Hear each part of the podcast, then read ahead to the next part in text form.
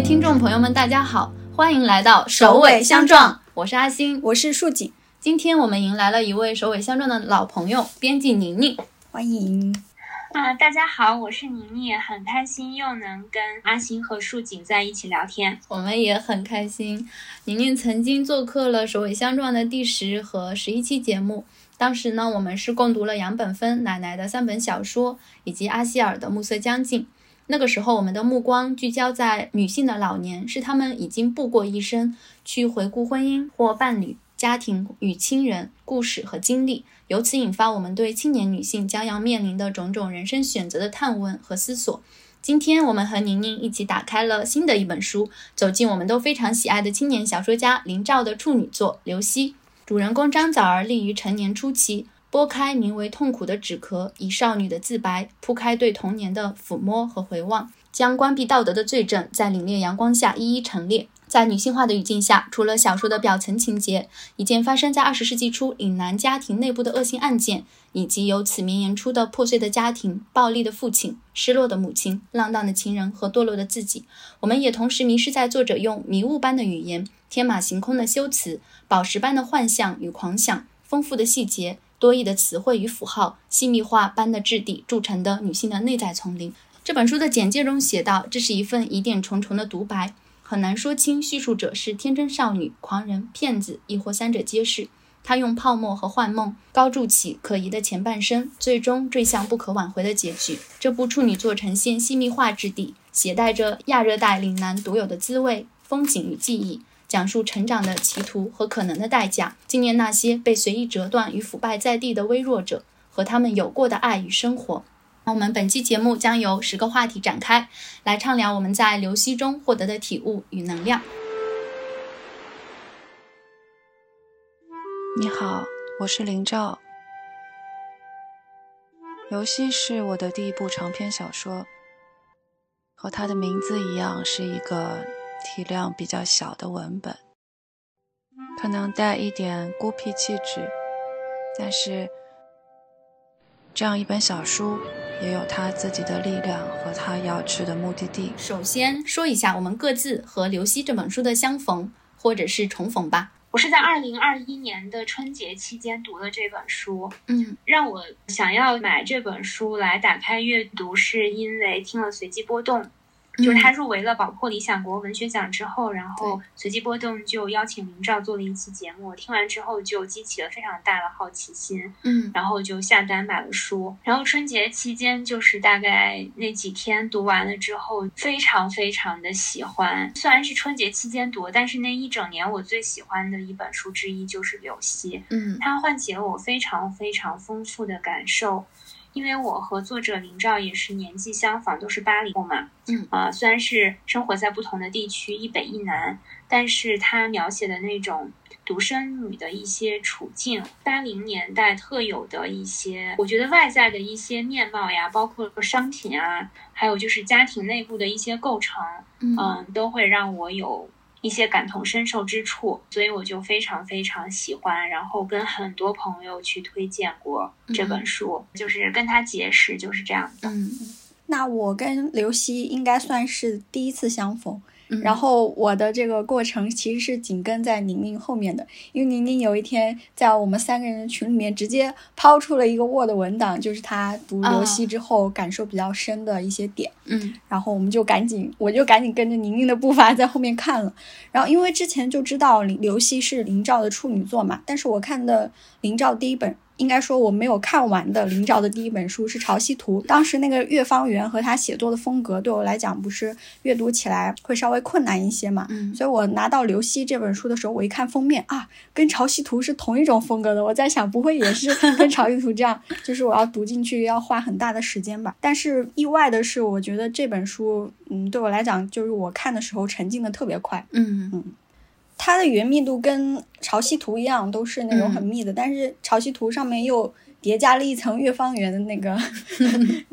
那个语言，所以对我来讲就阻碍更大了。但是这个话，因为它都是比较白话的这种，然后就看的就飞快。我第一次得知刘希的时候，其实跟宁宁差不多是一模一样的，就是随机波动以及 爆破理想国文学奖。当时我听到他们聊。主人公叫做张枣儿，这个名字就特别的吸引我。他们聊到的一些包括情欲、包括死亡的话题，更加的把我引向了这本书。其实，在读书之前，我是先听了节目嘛，就从随机波动里已经听到了张枣儿杀害了他的小弟弟这个结局。但是令我非常诧异的是，这种剧透没有破坏这本小说任何一丝的吸引力。所以，我们这里也请没有读过这本书的听众朋友们放心，对我一开始就剧透。我的第一次阅读是完全跟随着林兆的笔触被他牵着走的，我的感受就是好像是跌入了浓雾和密林一样，在那种灰白或者是忧虑的四处找出口，但是未得。林兆在我生命里的首次登场，应该是二零二零年的十一月底到十二月初的。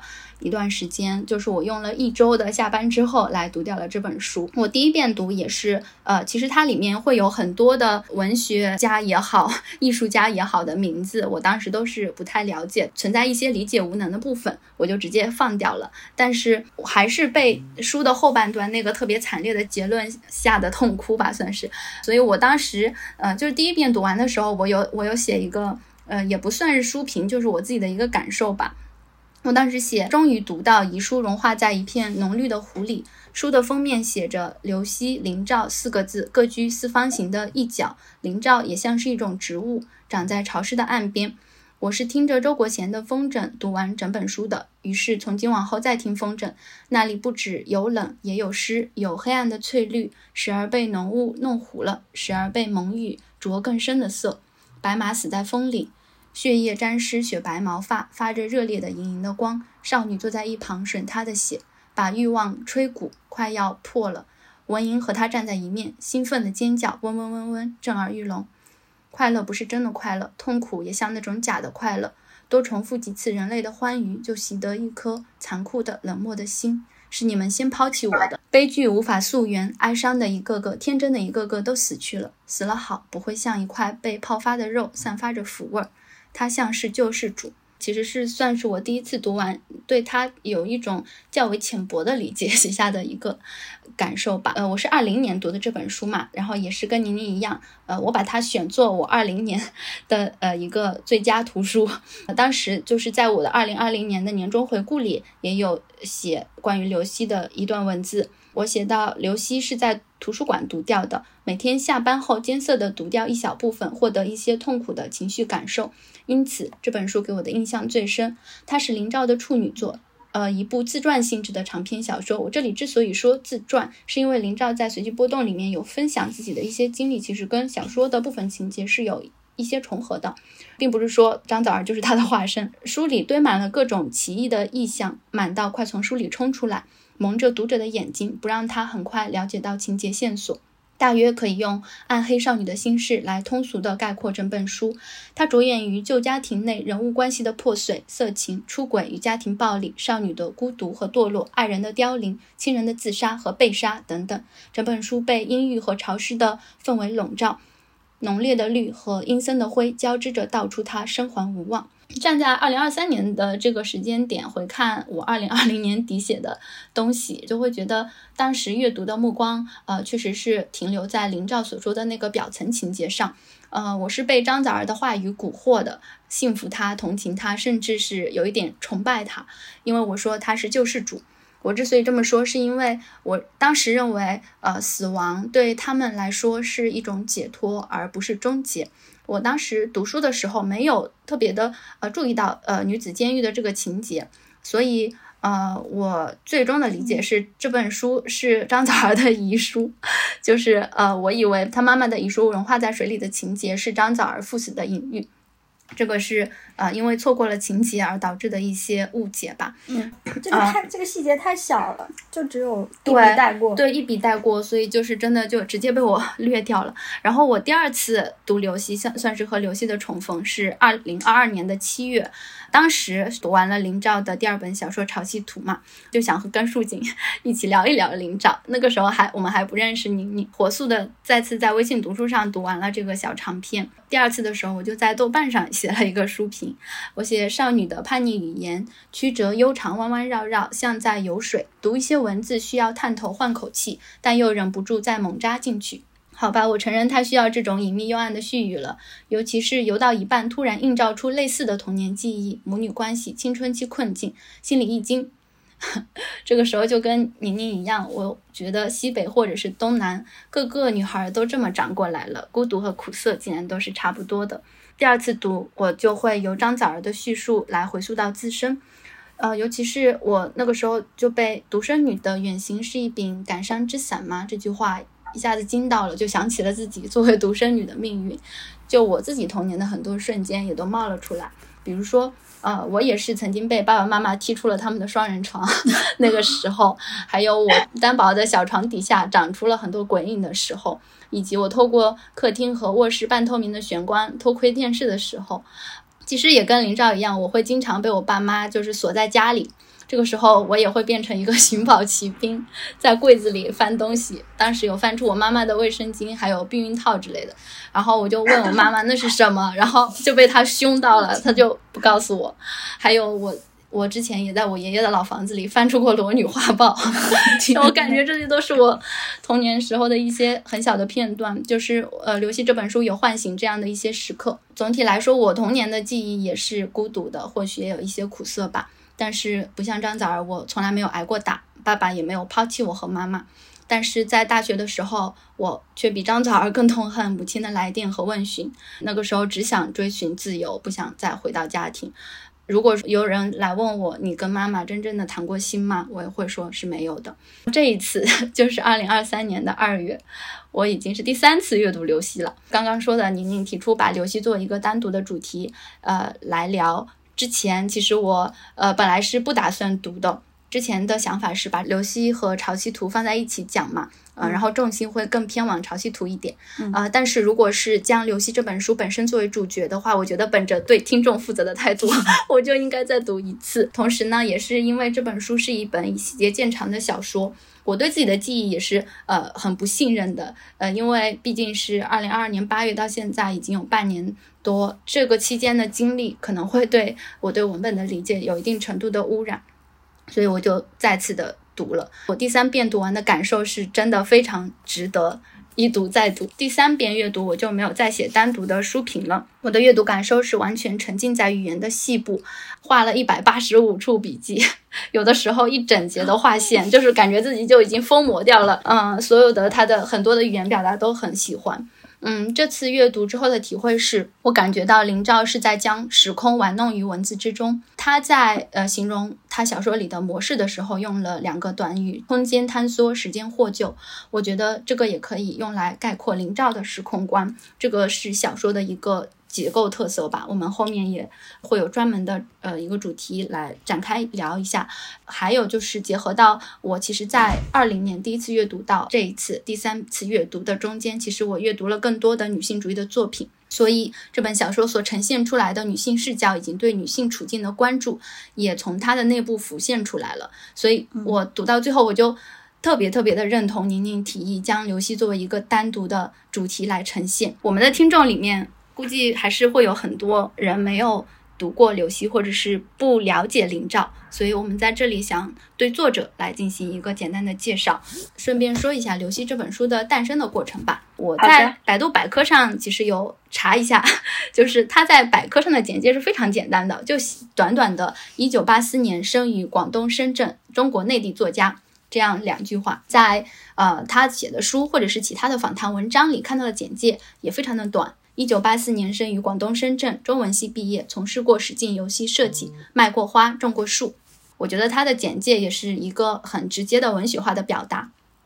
林兆这两个字其实是他的笔名，兆这个字呢，呃，它可以指江或者是船。林兆自己说到，在广东沿海和沿江地区，船曾经是最重要的交通工具。随着时代的变迁，这种交通工具式微，兆字就随之隐退了。啊，所以我们其实可以在很多的古诗词里面，呃，看到“赵”这个词，但是在现代的语境里面，它已经从我们的视野里慢慢的消失。在林兆看来呢，这个字会和他的故乡广东和他的往昔紧密相连，有亲近感。啊，同时我觉得也和他作品的性格是紧密相连的，尤其是在潮汐图里，我们可以看到连绵的船只，就跟跟他的笔名形成了一个非常好的对照。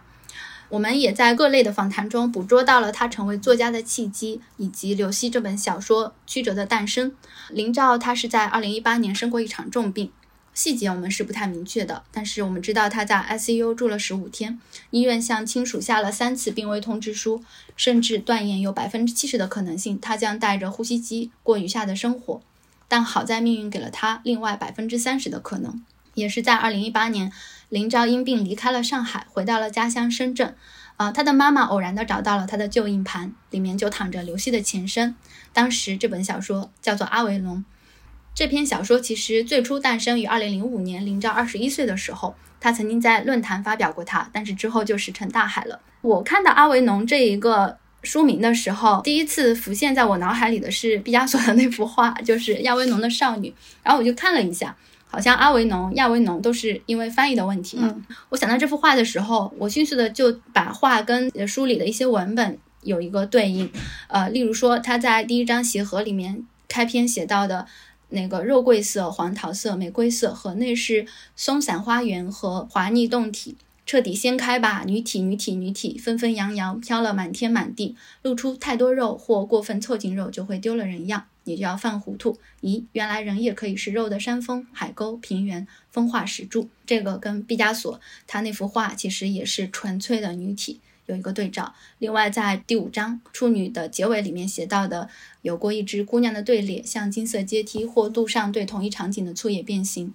他们是折剪的纸袋子，成串荡着，收拢时叠作一个。最初的那个蓝图就着它勾勒，剪刀就着它剪，所有的雕琢巧思都属它。底下一秃噜，不过是偷懒。是看都不看的折叠和复制。张枣儿是那一秃噜中的一片。毕加索的这幅画其实也给我们有一个印象，就是因为它的线条非常的简练，也好像剪纸一样。所以我一开始把这个之前的小说名跟它。呃，书里的一些描述对照起来了，但同时我们也在书里看到林兆反复提到的那个极乐之地，就是阿瓦隆，嗯，它其实也是阿维农的又一个翻译。对于少女张枣儿来说，它是指代她和杨白马的热岛小屋，也能指代她在之后无数次性爱里的高潮之境。这个是他一开始这本书的一个标题。我想接着你说那个阿维农的少女那个。我觉得他可能还有隐藏着一层意思，因为张枣儿，我认为他其实性爱是他的一种突破，或者说是反叛。嗯，因为阿维农的少女，她的那个原型，我记得是毕加索说是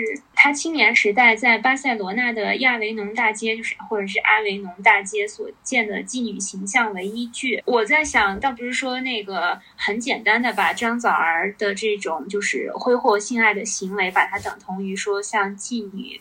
我认为林兆它是有一种内在的关照或者内在的关联，实际上这是一种隐喻吧。就是我觉得阿维农少女和张枣儿之间，他们都有一种被动。虽然说张枣儿她可能她的性爱冒险看起来是主动的，但实际上因为她没有别的出路，她可能。会把这个性爱当成一个非常简易的抓手去进行他的冒险、他的探索，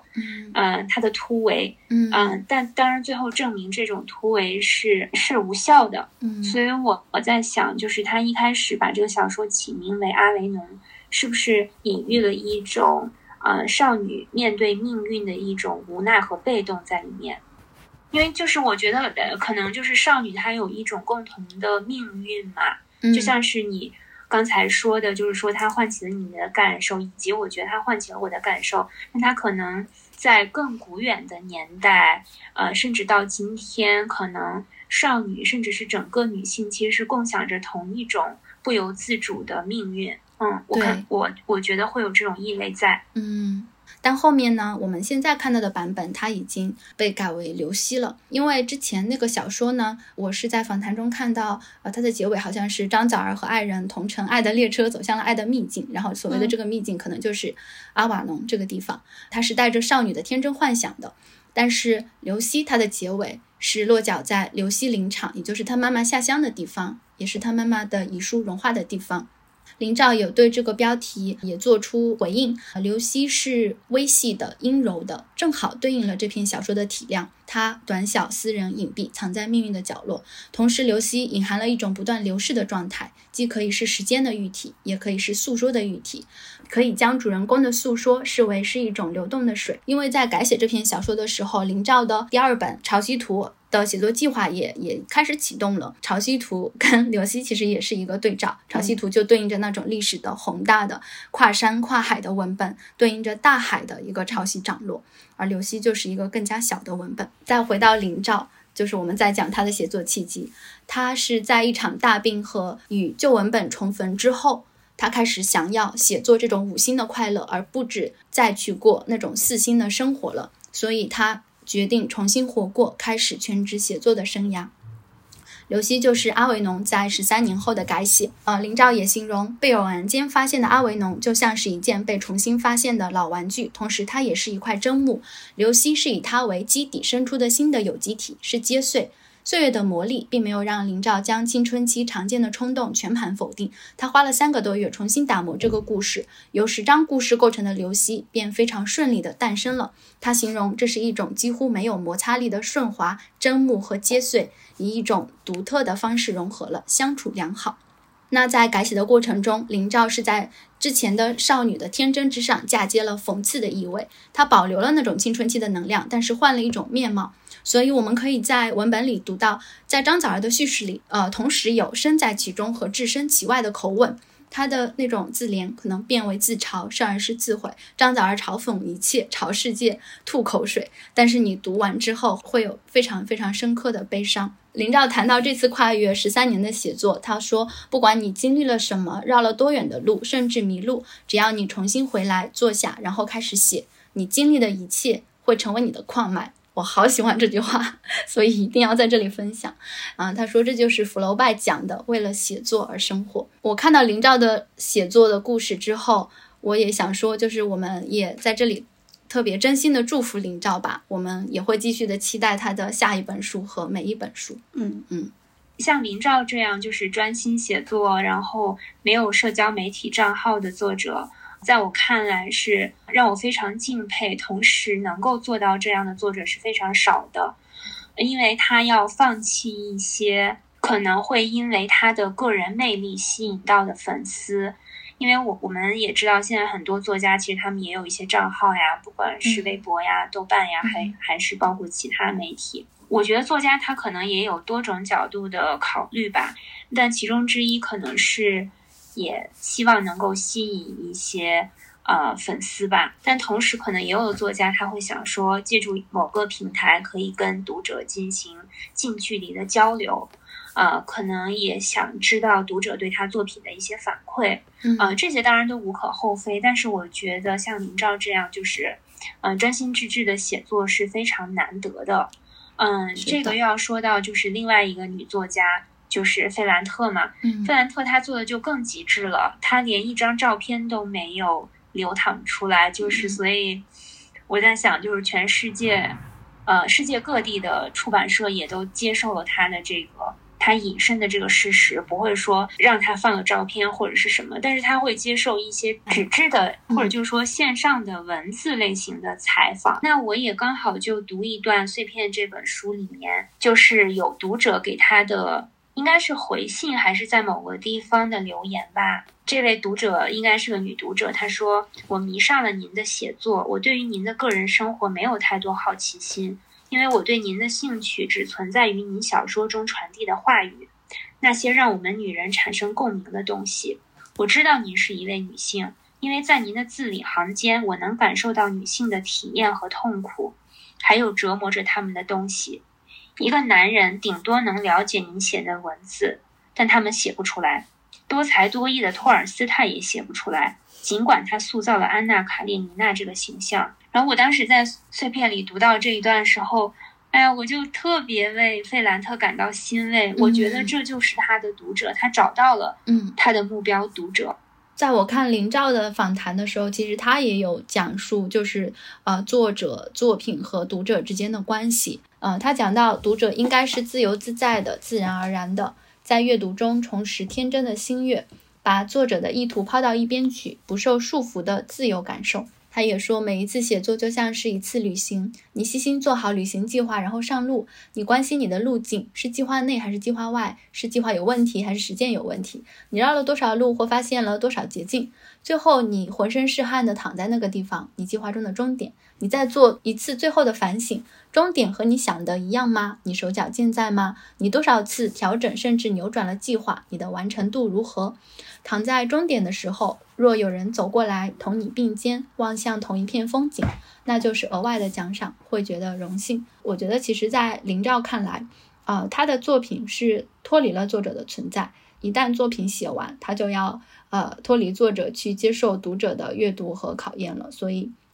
在他而言，就是他会觉得作品并不需要太多作者为他的讲话，就是读者可以有很多的理解，他们可以去自由自在的感受，而他在乎的就是那种可能会有读者跟他并肩一起望向结尾的那片风景的时候啊。所以宁宁刚刚分享的那个读者写给费兰特的信里面，他所说的那些，我觉得。也是林兆说的那种跟作者并肩的时刻，是特别美好的时刻。然后我们也希望，呃，在这一次的聊天里面，也做到了跟林兆的并肩吧。我觉得林兆知道我我们这么喜欢他他的作品，他未必可能有机会听到咱们的播客。嗯嗯，但我觉得我们这也是非常好的一种对作品的回响。嗯。那我们就正式进入文本吧。就是我们在阅读的过程当中会发现，呃，作者的叙事的时间一下子是现在的我，然后有时候又会突然一整段跳到一个童年时期的孩子的这阶段。但是我们读完之后，基本上能够拼凑出一个。就是他从成长，从童年时期到少女时期，一直到他长大成人之后的一个成长路径。因为在这这本小说的文本里面，我们会会看到林兆其实是使用了一种弗洛伊德。精神分析式的回望，将他的童年和张枣儿之后的经历联系起来。林兆自己也说过，所谓的这样的一种回望童年，他说，如果每个人的童年都是一个瓶子，经过回望和检查之后，我们可能会发现，有的瓶子是光滑的、亮晶晶的，有的瓶子稍有细纹，有的瓶子则是彻底破碎的。而这个回望和检查瓶子的人，只能是我们自己。所有童年的裂纹都是需要面对的，只是或迟或早。这种面对通常是孤独和苦涩的，但如果裂纹能够被理解、被看见，孤独感和苦味也许就会有所减轻。减轻个体的孤独感和苦涩感是文学非常重要的意义，是它向内的意义。那我们其实都能够从文本中读到张枣儿他对于童年的一个反复的回望。呃，小说是为我们呈现了一种弗洛伊德式的精神分析的视角。我们也能看到林兆其实在文本中是反复的有提到弗洛伊德的。他在引导读者利用弗洛伊德的精神分析法来解读张枣儿的悲剧性，但是我们也看到，呃，作者本人他呃其实透露出他觉得一切都是虚构的，尤其是个体的回忆是不可信的。我认为啊，他其实跟他的文学偶像纳博科夫一样，都是否认有记忆去溯因的。所以呃，不管是林兆本人，还是说他在文本中透露出的信息，都会告诉我们。这是一份疑点重重的自白，而且我们分明都在文本中看到张枣儿他自己也承认是 他是一个习惯说谎的人。所以说，林兆同时也是在否定这种精神分析或者是叙事治疗的有效性。其实是张枣儿在构建一种双轨的自我叙事。近景的我和远景的小孩双轨夹击，试图劫持听众去向他规划的目的地。他是一个自知自觉、按计划行事的操纵师。我自己认为，与其是说像大部分人讲的，他们觉得这本书是通过来叙述童年的悲惨经历，以便原谅童年，达成自我和解，倒不如说林兆其实是在用这种矛盾感、拧巴感来进行一个文学上的探索。他其实是在对个人叙事的真实性。打了一个问号，他也说张枣儿其实是现实里的不可信叙事者的文学镜像，他们只相信愿意相信的，用捞回的碎片重塑加固破碎的灵魂，所以我们才能够看到张枣儿相信，呃，他破碎的童年，所以他走向了，呃，一种不可挽回的悲剧。比起说人的童年经历构成了他，倒不如说是一个人回望童年的态度决定了童年将如何影响他。比起回望和追溯式的治疗，其实林兆更信奉的是人的结局是偶然性和行动的合力。在这里，我也就是突然想到之前波伏娃的一个观点，他说最重要的事情就是我们的行动。嗯，其实除了这种弗洛伊德式的回望。文本里体现着一种存在主义式的叙事，是张枣儿选择了杨白马，选择了阿瓦隆，以及他们所代表的所谓的下等欢愉。我们都是明白的，这并不等同于女性的性自由。张枣儿同样也选择了杀害她的小弟弟。他把小弟弟当成是挡住他和父亲，甚至是世界的墙，但他的这种做法其实是向更弱者施害。林兆他也明确的表示过，他说：“呃，这本小说的结局并不是命定的，而是基于选择。”这个是呃，我我对这个本小说里所体现出的精神分析、个人选择和自主行动的一些想法。即便张枣儿的自白被作者本人打上了一个骗子的印记。但是我们却不得不相信张枣儿关于打的叙述，关于家庭暴力的叙述的真实性，因为我们已经见得太多，也听得太多了。这种暴力不只是肉体上的疼痛，还有精神上的隔离。暴力是家庭破碎的元凶，而家庭却变成了暴力的保护伞。以我觉得林兆在小说里对于这种三口之家的暴力的呈现是非常有能量，非常值得被我们关注的。嗯，就是尤其是我当时听完随机波动的那个知棋分享的那一段，就是你们聊打的时候，总爱聊那种大的、广大的、巨大的打，一个人对一国人的打，一百人对一亿人的打。你们也应该看看玲珑的方寸间的关起门的打，不要看不上三口之家的独裁暴君。做卡利古拉的子民和做小孩有哪些方面和种程度的区别呢？就是其实我可能也是因为这句话太有力量了，所以。去读了这本书，对我对这句话也是印象很深。嗯，但我觉得如果说聊到这个他写的暴力的话，我可能印象最深的还是他讲就是遭受过家庭暴力的女孩儿。嗯，我觉得那一段的描写非常的美，也非常的痛。是的，让我来读一下那个吧。嗯，张枣儿去上大学之后，他就会发现他很灵敏的能够识别出那些。有没有在家庭里遭受过暴力的年轻女孩？嗯嗯，她是这么写的：有一天，我发现自己能一下子认出挨打的姑娘，我故作轻松的求证：“小时候你爸打你吗？”哇啦，全中！他作为一句话说出口的时候要容易得多。它是一种经历的时候变得难了，最难的是作为记忆。作为记忆的它是一袋浓茶包，沉在体内。不断染黄原本清澈的水，摆在我眼前的是色调不一的水，有的清澈的骄傲，有的烧黄，有的浓的你望他一眼就失眠了。嗯，然后他又隔了一段，又在写他的一个舍友，嗯，他的这个舍友叫李黎，嗯，李黎多美啊，轮廓深似摩尔人，一头浓密卷发，笑起来像猎狗咳嗽，是极清极清的水，和老爹称兄道弟。然后我就嗯看到这两段的时候，我我就觉得啊，林兆写的真的太好了，就是他一下子就能描绘出，就是一堆女孩在一起的时候，你可以看出他，如果他童年是啊非常幸福的，就是是在父母的宠爱之下长大的，那他就会表现出就是没有被世界欺负过的样子。但有些人，他有可能会表现的很防备，有可能表现的比较怯懦。那这个就是肯定跟他的童年经历分不开的，有可能就是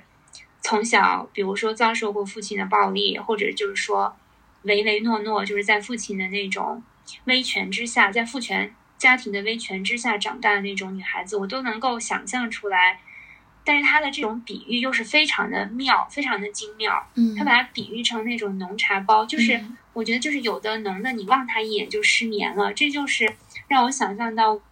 我认识的那种经历非常非常苦涩的女孩子，就是你好像望向了，通过她的眼睛能够望向一个深渊，就是你知道她遭受了很多的磨难和苦难。但是不光是女孩子，可能也有一些年纪比较大的女人，她就是一生经历了非常多的苦楚。嗯嗯，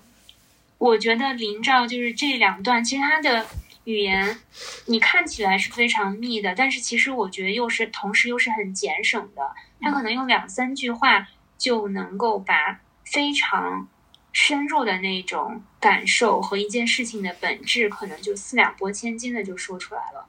所以我就是非常非常佩服他的这种，就是在文学技巧方面，我觉得是他的，这是他的天赋和才华所在。你们刚刚都提到了，就是这本书里面关于家暴的描写嘛，嗯，然后我感觉林兆在这个书里面其实有，呃，就是关于家暴的描写，他有好多个家庭或者是说侧面去写，就是除了他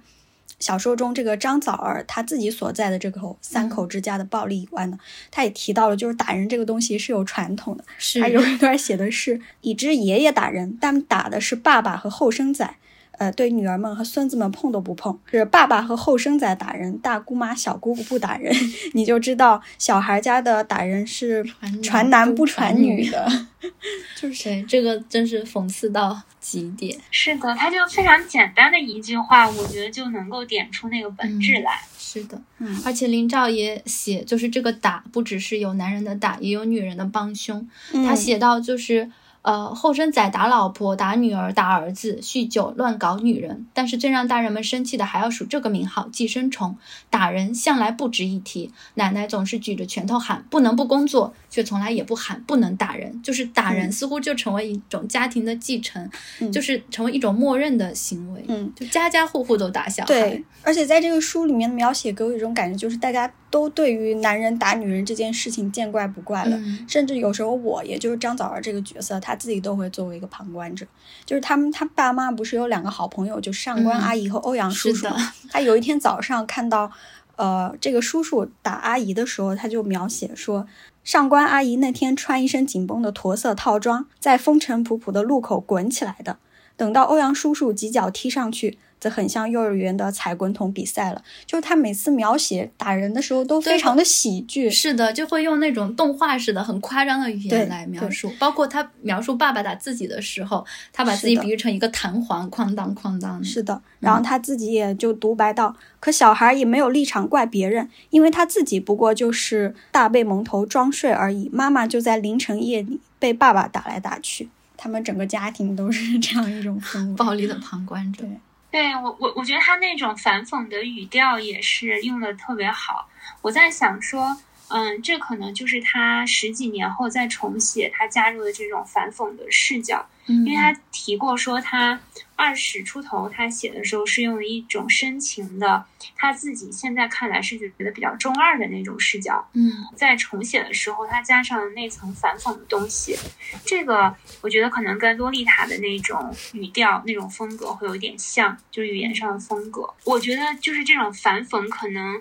呃一定程度上反而能够让你更深的去体察到当年就是一些事情非常荒谬的嗯地方，可能这种是的语调是更加合适的。嗯嗯，同时他又不会说让你特别深的就沉浸在那种痛苦当中，你可能能够稍微超拔一些。嗯嗯嗯，其实还有一点就是林兆在书里面写，他的妈妈竟然是打不跑的，他的妈妈是因为爸爸不要他了才被抛弃的。并不是主动离开的。他也写到他爸爸的出轨，其实一开始是静悄悄的，后来变成了明目张胆，因为他出轨的对象有了尖尖的肚子，众人都默许他怀了男孩，嗯所以他合理的站在了爸爸的身侧，不管是家庭的暴力还是父亲的出轨，都不可避免的构成了张枣儿的一部分，所以他确信自己是受害者。宁宁之前也说，张枣儿就是沉沦于姓氏嘛，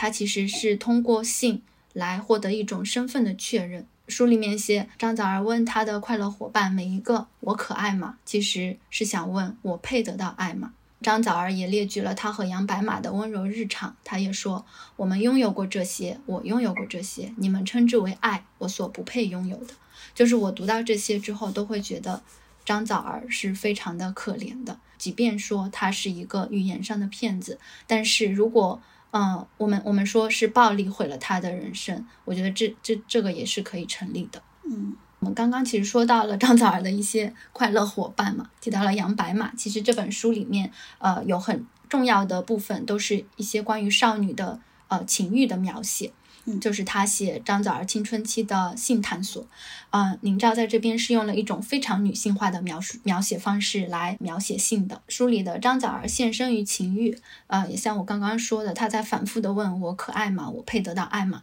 其实非常让我呃，就是联想到上野千鹤子在《艳女》中提到的。呃，就是不管是男性还是女性，他们的自身价值的确认，有的时候是通过性行为来完成的。张枣儿从杨白马那里索取满足性欲，其实是在证明想要被爱，或者是他有被爱的价值。但是他很不幸，杨白马是一个浪子男男友。就我们刚刚说到，他有他的金色阶梯，站上面站满了相似的女体，张枣儿也只是一个女体的符号而已。之后，我觉得他是，这是我自己的理解，他可能是对杨白马的一种模仿。他开始用他的博物牌笔记本收集快乐伙伴，嗯，用这种方式反复的确认被爱的价值，但他同时也感受不到这种价值，因为他不相信自己是值得被爱的。他也通过这种方式反复的加深自己受害者的身份，同时也加深了自己最后成为施害者的一种合理性。给我感触也非常深的是，就是在随机波动里。因为他们的当时的提问，我记得也是说，觉得他的这种性爱是一种性爱自由吗？林兆是说的，我记得非常清楚，就是说知识、经验、勇气、策略、行动缺一不可。所以我会觉得说，作为作者的话，其实他是有这样一层反思的。那他把这个呃写进小说里面，那张枣儿作为女主人公，她是没有这个反思的，她觉得。呃，她选择性爱冒险这种方式，就是首先就是性爱本身可能让她可以短暂的忘忧，获得一种短暂的，就是真空般的自由。他能够逃离母亲的那种悲伤、愤怒，也能够逃离父亲再婚生子这件事情带给他的打击。他在跟杨白马幽会的时候，然后他母亲打电话给他，被他挂断了。他说他要去上第二节课什么的。嗯。我觉得性对于他第一点是有这个作用，第二点是刚才你们谈到的，说就是他希望从肌肤相亲的人那边就是寻找到爱嘛，就是哪怕对方只是快乐伙伴，他也要问说你爱我吗？其实他是想要得到一种确认，就是他值得被爱吗？我记得他给其中一个快乐伙伴，好像是他去看那个精神科的时候，对方好像也是有这种抑郁症，再三再四的问他借钱，然后我算了一下，好像借出去十几万。是他妈妈留给他的遗产嘛？第三点，其实我想到，嗯，这是整个跟女性的处境有关，就是女性选择反叛的方式，我觉得太狭窄了。嗯，身体其实是最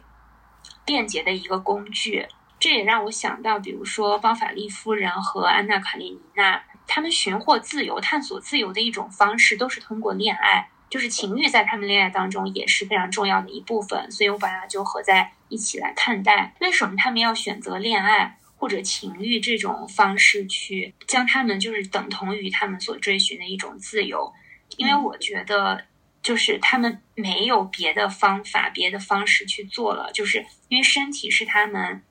最方便去利用的东西，身体的反叛也是最直接的。因为女性从小不被鼓励运用头脑。去学习知识，然后去用你的知识去，啊，不管是换取换取金钱也好，还是换取一些别人的尊重也好，就是他们从小被剪去了这个翅膀之后，那她作为一个成年女性，她如果在婚姻当中觉得很压抑，或者是说她的生活当中遭遇的痛苦，她所能够使用的最直接、最便捷的方式，那就是她的身体。那她可能要通过婚姻压抑，那她去选择另外一个。男人来跟他恋爱，嗯，那比如说像张枣儿妈妈那种，就是像怨妇般的那种抱怨，然后他爸爸又再婚生子，那他没有这样的朋友，没有这样的就是女性的友谊，那他选择了像杨白马这样一个浪荡的情人，他是一个朝三暮四的人，那他在杨白马那个地方，就是因为他的不专业而受到伤害的时候。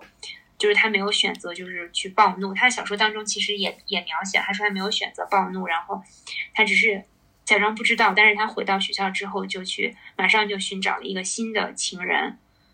嗯，然后后面又找了很多。就是他消化他的悲伤和愤怒的方式，就是通过这种找快乐伙伴。我觉得这种自然它也是一种反叛，但是这种反叛其实。他的力量是非常微弱的，而且很容易受到伤害。我觉得林兆是非常清晰的意识到了这一点，所以他才会说要几方面结合起来，就是女性才能够获得所谓的性爱自由。否则呢，呃，就是说你在一个呃不公正的、不公平的大结构之下，你的这种性爱的探索，呃，极大的可能是反噬你自己，就让自己受到更大的伤害。呃，但却没有获得你最终想要的那种自由。要不然的话，就是你如果没有知识、经验、勇气、策略、行动的相互配合。你其实很容易让自己置身在危险当中，就像《始于极限》当中，上野千鹤子对铃木良美说：“就是不要把自己的身体和心灵都扔到阴沟里面去。这种性爱其实其实最终只会伤害你自己。”嗯，但是我也要最后替张枣儿说一句：我丝毫不想责怪他，只为他的单打独斗感到心酸。比起上一代人，他凭着一腔孤勇，好歹走到了更远处，就是比他妈妈的那种，就是就是坐在家里怨恨和愤怒。我觉得，嗯，首先他在自己的这方面，起码我觉得他在性爱当中，起码是获得了一些身体上的宽慰、以上的快感，这个可能是毋庸置疑的。另外，我觉得，嗯，他可能是确实是缺乏更多的知识和策略，所以，呃，他的这种。探索可能最终失败了，但是我觉得他迈出这一步，仍然不失为一种勇气。女性寻找自由的这个路，我觉得需要一代一代的女性去探索、去努力。呃，可能我们最终能够找到一条路，是因为前面有很有很多人，他们付出了很多，可能是在他们的失败之上。我觉得今天我们如果拥有更多的资源、智慧和勇气，那我们其实可以去探索更多的。不同的生活方式，这个肯定就不仅仅说是性爱方面，就是更加广阔的。我们其实应该有能力、有资源的情况之下，其实我们可以不要走走那种主流的，比如说一定要在某个年龄结婚，一定要在某个年龄生孩子。我们可以经过审慎的、理智的思考，然后做出更加符合自己心意的选择。好，宁宁说这个也是。嗯，就是作者林照对女性的一种警示嘛。然后我们我们刚刚开录之前，我跟阿星也提到了，就是我们在想为什么第六章的标题它是一个英文，就是嗯，全书一共有十章嘛，其他的九个章节都是一个短的中文词汇，但是只有第六章的标题是一个蛋白质的名字，叫 Delta Force B。然后那个我们去查了一下，它是。跟一个成瘾行为高度相关的一个蛋白质吧，就是性爱对于张枣儿来说，就像有一些人他对一些特定的药物有依赖一样，就是他很快速的去获取快乐的，或者说逃避现实的一种方式，可能这也是林兆。想要表达的一个东西。他说这个芳香化合物激发的轻浮习性，嗯，就是我还挺记得，就是这这句话的，就是他这章开头的时候他就说，呃，连通的血脉是对密线的模仿，轻浮。其实我觉得，当然就是非常直白的理解是指张枣儿爸爸的出轨，嗯，那其实他也写到，就是说他也继承了他爸爸，就是他也背叛了他妈妈的那。那种感觉，我就是说，他爸爸就是非常轻浮的，就是没有说跟他妈妈，比如说从一而终这样。但张枣儿就后面他一个一个的这种性爱伙伴，好像是说有这种习性。我在猜是不是你们刚才提到的这种蛋白质，其实就是跟这个也是有关联的。我们刚刚也说，林兆就是对于性欲的描写是一种非常女性化的笔触。如果把目光聚焦到小说中的语言之美的话。就可以体会到，在女性作家的笔下的性欲是多么的优美了。宁宁，要不然你来跟大家分享一下吧。风貌的黑麦冬层，静待钻探的地下泉，一对果实，一袋果实，奶与蜜与种，满嘴耳语的夏娃，紧握肿胀的舌，器官飘离身体，悬浮膨胀，串成垫脚石，轻盈的我俩踩着。横跨了光芒之河，我打开如一张网，网住风雨、花瓣、沙尘、蝶翼。我网住暴风及暴风裹挟的一切。我在摧枯拉朽的冲撞下升空，又被低吟如潮退的爱抚平息、软化。我滑入梦乡，那里大地冷却，方尖碑弯垂，那里躺着羊白马，精疲力尽，苍白失色，沉静如骨。我骑乘乳白鲸群驶向天涯海角，看阿瓦隆正朝我们飘来，岛上遍生天蓝和鲜黄的鸢尾，西伯利亚鸢尾和黄花鸢尾，我猜。黄金废墟在稠如浓雾的花海间若隐若现。再见吧，世界！我仍记得那阵芬芳的眩晕，那条炙热轻盈的天梯。你记得瓦迪斯瓦夫·波德科温斯基著名的情色大作吗？雪白少女，搂紧口吐白沫，白眼乱翻的黑马。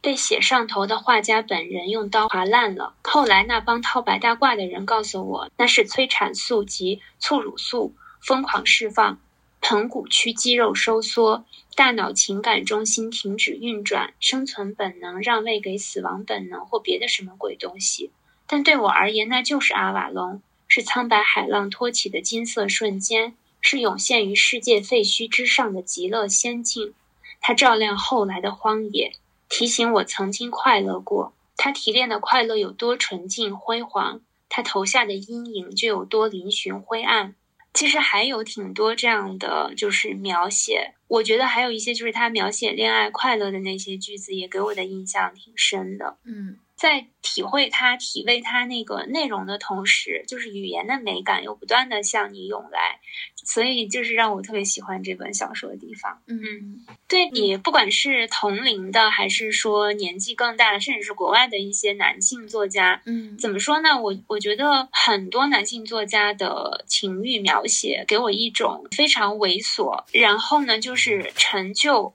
猥琐、粗暴，充满了那种意淫，并不是说男男性的感受就很低下。我觉得他们更会把它当成一种感官的享受，就是浮在表层的。他们可能没有用自己的心，我推测他们在性爱的过程当中没有将心灵的那部分去融入，嗯，所以他们比较想象力比较匮乏，所以他们的描写让我觉得单调无趣，然后非常的干瘪。没有意思，我好像没有怎么看过男性写这种性爱的场面。但是我就是在读刘希之前，我是读了那个萨利鲁尼的《美丽的世界你在哪里》。其实这本书里面有很多的性爱描写，但是鲁尼在这本书里对性爱的描绘是非常直给的，基本上就是一套流程 动作下来，所以我会觉得。就同样是女作家，但是相较之下，我还是很喜欢林兆的这种对于性爱的描摹吧。因为我觉得其实男作家挺喜欢写性爱的，就是不管说是就是我读书比较少，我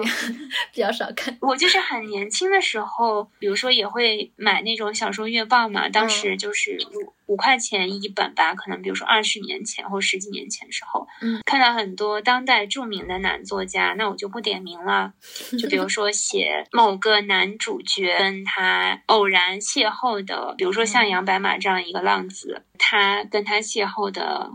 各种各样的女性，他可能写下来的话。我觉得他一定没有张枣儿的体会那么的，就是那么富有想象力。我觉得是非常有灵性的一种描写。嗯，呃，我之前其实也在就是写的那个书评里面我提过，嗯，我觉得他的那种性爱描写是又纯真，然后又深情，反正给我的印象是非常非常深刻的。我是觉得非常美，所以他写性爱的部分，其实我也会，比如说读完一整段之后，回过头去再读一遍。嗯，我觉得是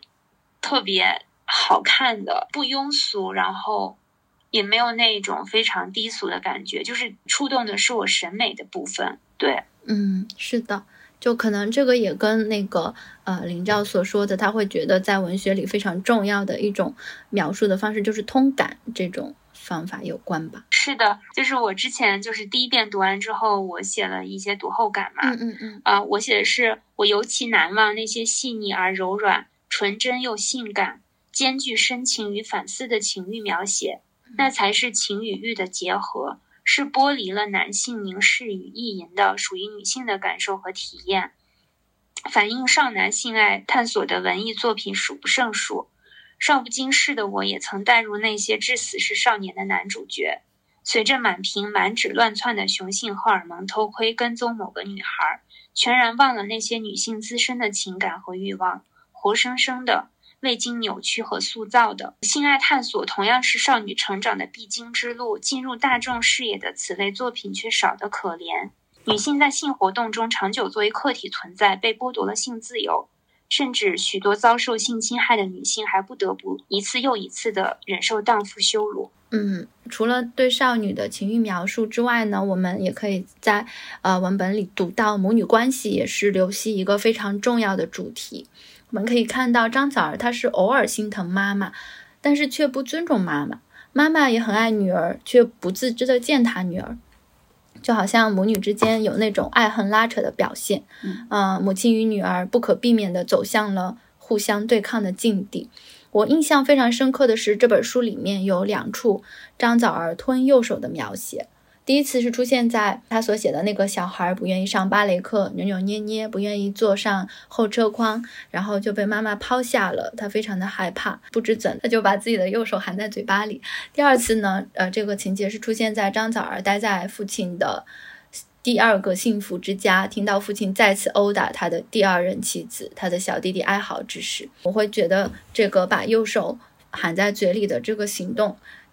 好像是张枣儿对于孤独的一个应激反应。关于母亲的描写，在文章里面有一段我是非常非常喜欢的。他写：妈妈时常起火，像清明前后的山，像干燥季节的山。妈妈不起火的时候，身上散发淡淡的焦味，那些焦味时而粗，时而细，从未中断，像粘住阿里阿德涅支线那样，一路粘过去，就能穿过年年岁岁，抵达焦味的巢穴。一个火光冲天的周末下午，我觉得他这里把在婚姻中的女性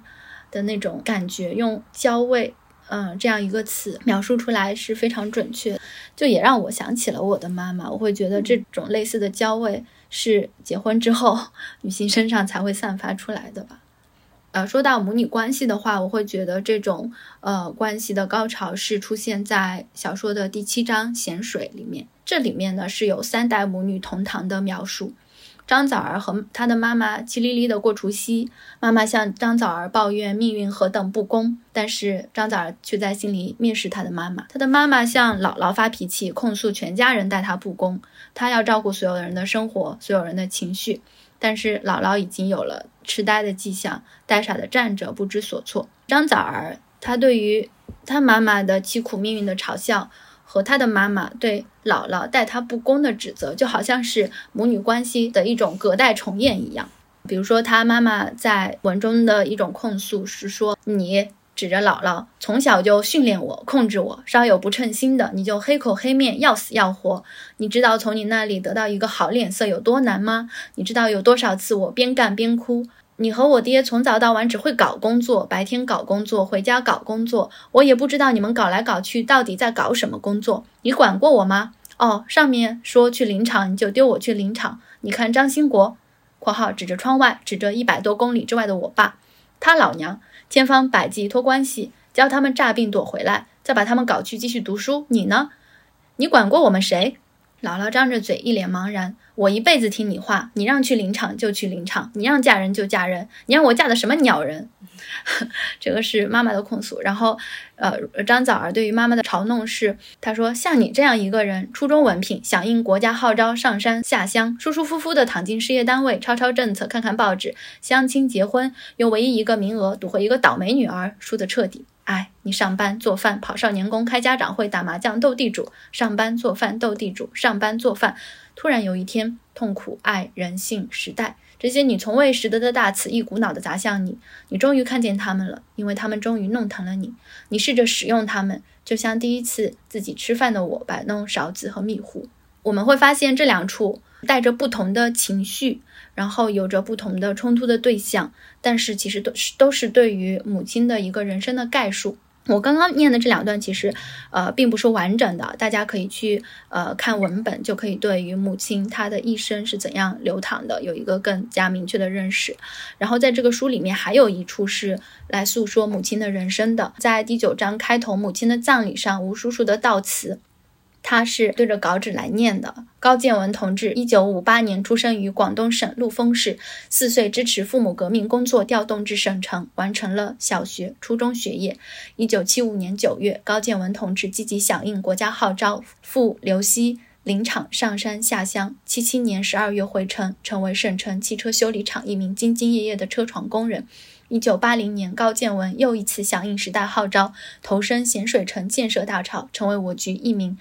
敬业爱岗的人民公仆。一九八三年，继承先烈的遗志，接过父辈的火把，加入中国共产党。因工作出色、积极上进，多次被评为优秀公务员。一九九四年荣获干部职称。翻页。高建文同志的一生是爱党爱国、勤勤恳恳的一生。他团结同志，以身作则，受到领导、同志、朋友、家人的一致好评。这样一位党和人民的好女儿，不幸于二零零二年十月二十九日，永远的离开了我们，英年早逝，天地同悲。其实，母亲的一生是从妈妈的视角，她她控诉我苦；女儿的视角，女儿说你舒舒服服的，你是自以为苦；以及吴叔叔的视角，他只是例行公事的念稿纸。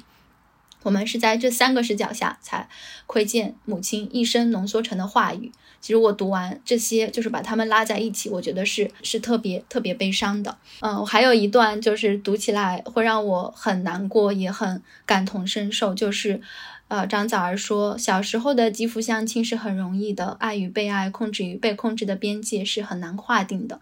变化发生在十一岁。十一岁有一天，饭后散步时，我突然不想再牵你们的手了。我的手从你们的手中挣脱，背去身后。现在我十八岁了，就连躺在你近侧也难以忍受。哎，让我实话实说，我从未真心尊重过你。我不敢向任何人承认，也不指望有人能理解。刻进我骨髓深处的你的肖肖像画，是被爸爸扬起手击倒的你，是对我绝望的求救背过脸去的你。而那个我正在被同一只扬起的手击倒，其他时刻的你都是灰色、阴郁又笨拙，可有可无。你躺在黑暗里，仿佛不是在对我说：“要不是那个女人怀孕了，我可以原谅你爸的。”你爸批准她生下来，看一看是不是个儿子。我不出声，你继续。他想要个儿子，他一直想要儿子。我生你的时候，他在产房外头听说是女孩，失望的话都说不出来。这些接除了吴叔叔那一段，都是在第七章咸水里面的，就是在整本书里，这是我最喜欢的一章。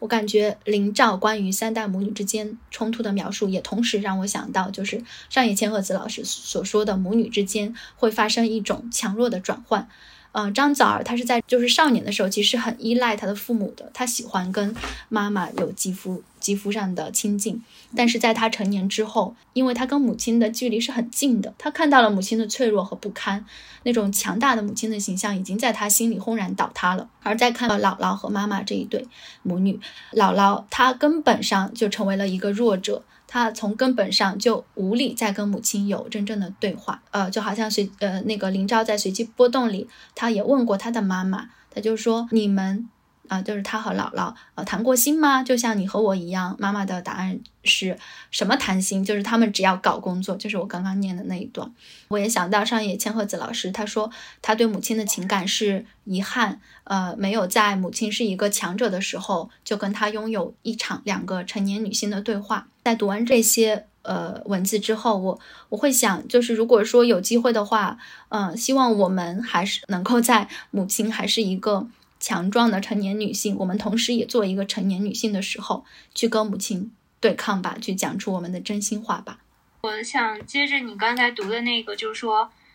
张枣儿的妈妈高建文在控诉她姥姥，嗯呃，其实那段给我的感受还非常深，因为我觉得就是我妈。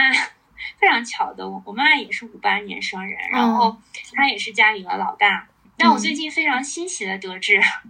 这个欣喜就打引号的，就是我妈把我姥姥拉黑了。我姥姥跟我说的。然后她，我姥姥就是也是一个年轻时候雷厉风行的那种干革命工作的人，就一直在忙工作。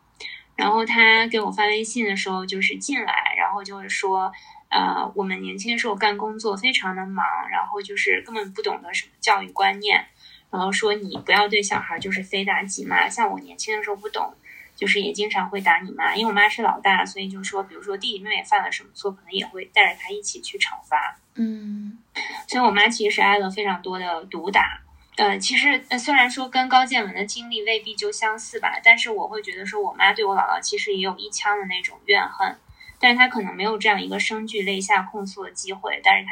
现在敢于拉黑我姥姥也是非常不容易的一件事情。然后我觉得，其实这个小说也让我更加理解了我妈，因为我觉得可能高建文也是在替我妈说出她的一些怨恨和愤怒。嗯但我妈妈其实也是一个非常强悍的人，嗯，就她可能跟跟高建文的个性又不太一样。其实我妈妈对我也有一些暴力的行为啊，比如说我没有洗碗，就是放假在家没有洗碗，然 后她就把所有碗都砸在地上。但是我我妈经常会跟我说，说我可没有像你姥姥打我一样去打你。对他可能没有素质我的身体，但是仍然会让我非常的对暴力 有一种恐惧。所以就这段呢，我是觉得，呃，他让我更加理解我妈妈。我觉得这也是文学作品它能够写出那些可能被我们深藏在记忆里面，可能不会轻易示人的东西，但是它写出来，我觉得写出来被看到了，可能不一定说就是完全能疗愈，但是我觉得它是一种让伤口风干的机会。就是张枣儿对他妈妈的，就是你刚才读的会更多一点。然后我觉得，我也想到上野千鹤子在《始于极限》里面说，因为他铃木良美在《始于极限》里在对上野说他妈妈种种让他觉得很矛盾的地方的时候，然后上野就说女儿果然是母亲最激烈的批判者啊、就是幸好我没有一个女儿，要不然的话我很难想象就是一我的女儿从头到脚的打量我是什么滋味，然后。我就想到，我觉得确实女儿就是母亲最激烈的批判者。嗯嗯，其实也想到那个，就是去年看那个《凡人的爱》里面，母亲去世之后，她在回忆跟母亲相处的种种。我觉得女儿确实是能非常敏锐的发现母亲身上的种种的缺点吧。尤尤其女儿在处于反叛期的时候，会非常不能够容忍，也看不起母亲身上的一些缺点。其实这个在《那不勒斯》当中，就是莱农也是非常非常的讨厌他的妈妈。嗯啊、我记得那个就是索马里那不勒斯四部曲的责编，他在一个就是书评里面也写过，就就就在那个那不勒斯四部曲最后一部叫《失踪的孩子》吧，嗯，他其中就写过一一句话嘛，就是说是不爱自己母亲的女人是迷失的女人。我觉得那句话对我的触动也是非常的深。其实费费兰特在碎片里面也提到过，就是他跟他母亲的关系，他从小观察他母亲。我觉得可能女人都是要到成年之后，尤其可能有了结婚生子的经历之后，可能会对母亲的人生就是多一层谅解。青春期的时候就很容易去反叛、去批判母亲、去轻视母亲的很多言行举止。但是可能到了中年之后，再去回望的时候，其实会发现自己跟母亲的很多相似之处，但是有受到母亲潜移默化的影响，也有就是一种女性共通的命运。他会能够体察到，就是母亲受到压迫，可能之前年轻的时候是在母亲的庇护之下，他比如说不用去做家务呀，但是他自己成家了之后，他要承担这种婚姻当中妻子和母亲他所承受的很多其实是性别不公、性别压迫。当女儿终于体会到这一层的时候，她可能更加能够谅解之前她不理解母亲的地方。《流戏》这个小说，它是写在就是可能二十多岁的时候，他没有再写到，比如说张枣儿进入到中年怎么样，他没有写那个阶段。嗯但我觉得可能从我看过的其他作品，比如说就是《那不勒斯四部曲》，还有就是《凡人的爱》这个，我觉得这个女儿都是已经长到了母亲当年的那个年纪的时候，所以我觉得可能女儿对母亲的那种理解会更深一层。就是流戏里面，张枣儿她在好几个阶段呢都批判过她的妈妈，比如说在青春期的时候，当妈妈对她说“你爸在外面有女人了”的时候呢，她的第一反应就是骂自己的妈妈，你就是软弱。她第一次打你的时候就应该跟他离婚了。然后在张枣儿上了大学的时候呢，这里有有一段写什么是独立人格，大一女生写的七情上脸，忘乎所以。什么是自我？什么是启蒙？我的妈妈不具有独立之人格，没有自我，未被启蒙。我的妈妈从未活过。青春期时期和青年时期的张枣，在很多地方都还不是很能理解她的妈妈。她会觉得她的妈妈，嗯，选择在婚姻当中一直挣扎，没有去走出这个婚姻呢，是因为他软弱。但是就是他可能没有考虑到，他妈妈其实在这段婚姻中不具有选择的自由。然后我们就想到了这两天我们三个人也在群里面讨论了一个最近在互联网上就是声量比较大的事情。嗯就是有一个自媒体，呃，全西西他们出了一个视频，叫做《北大女生聊天和上野千鹤子的对谈》这么一个视频。然后当时宁宁就有在我们群里面跟我们分享说，她觉得普通的女性呢，她选择进入婚姻之后呢，其实她要承担的这个试错的成本非常高，她有可能就是不具有这种逃离婚姻的自由吧。嗯，对我也确实是因为就是有孩子这个原因嘛，我也认识就是说处在婚姻当中的很多女性。当我跟她们接触之后，啊，就是说有了孩子之后呢，我觉得就是她会从妈妈嘛，这个可能也是一种母职的绑架，他会非常多从孩子的角度考虑。假使说他赚的钱没有那么多，但是他又给他又想给小孩提供尽可能好的教育，比如说上一个私立学校。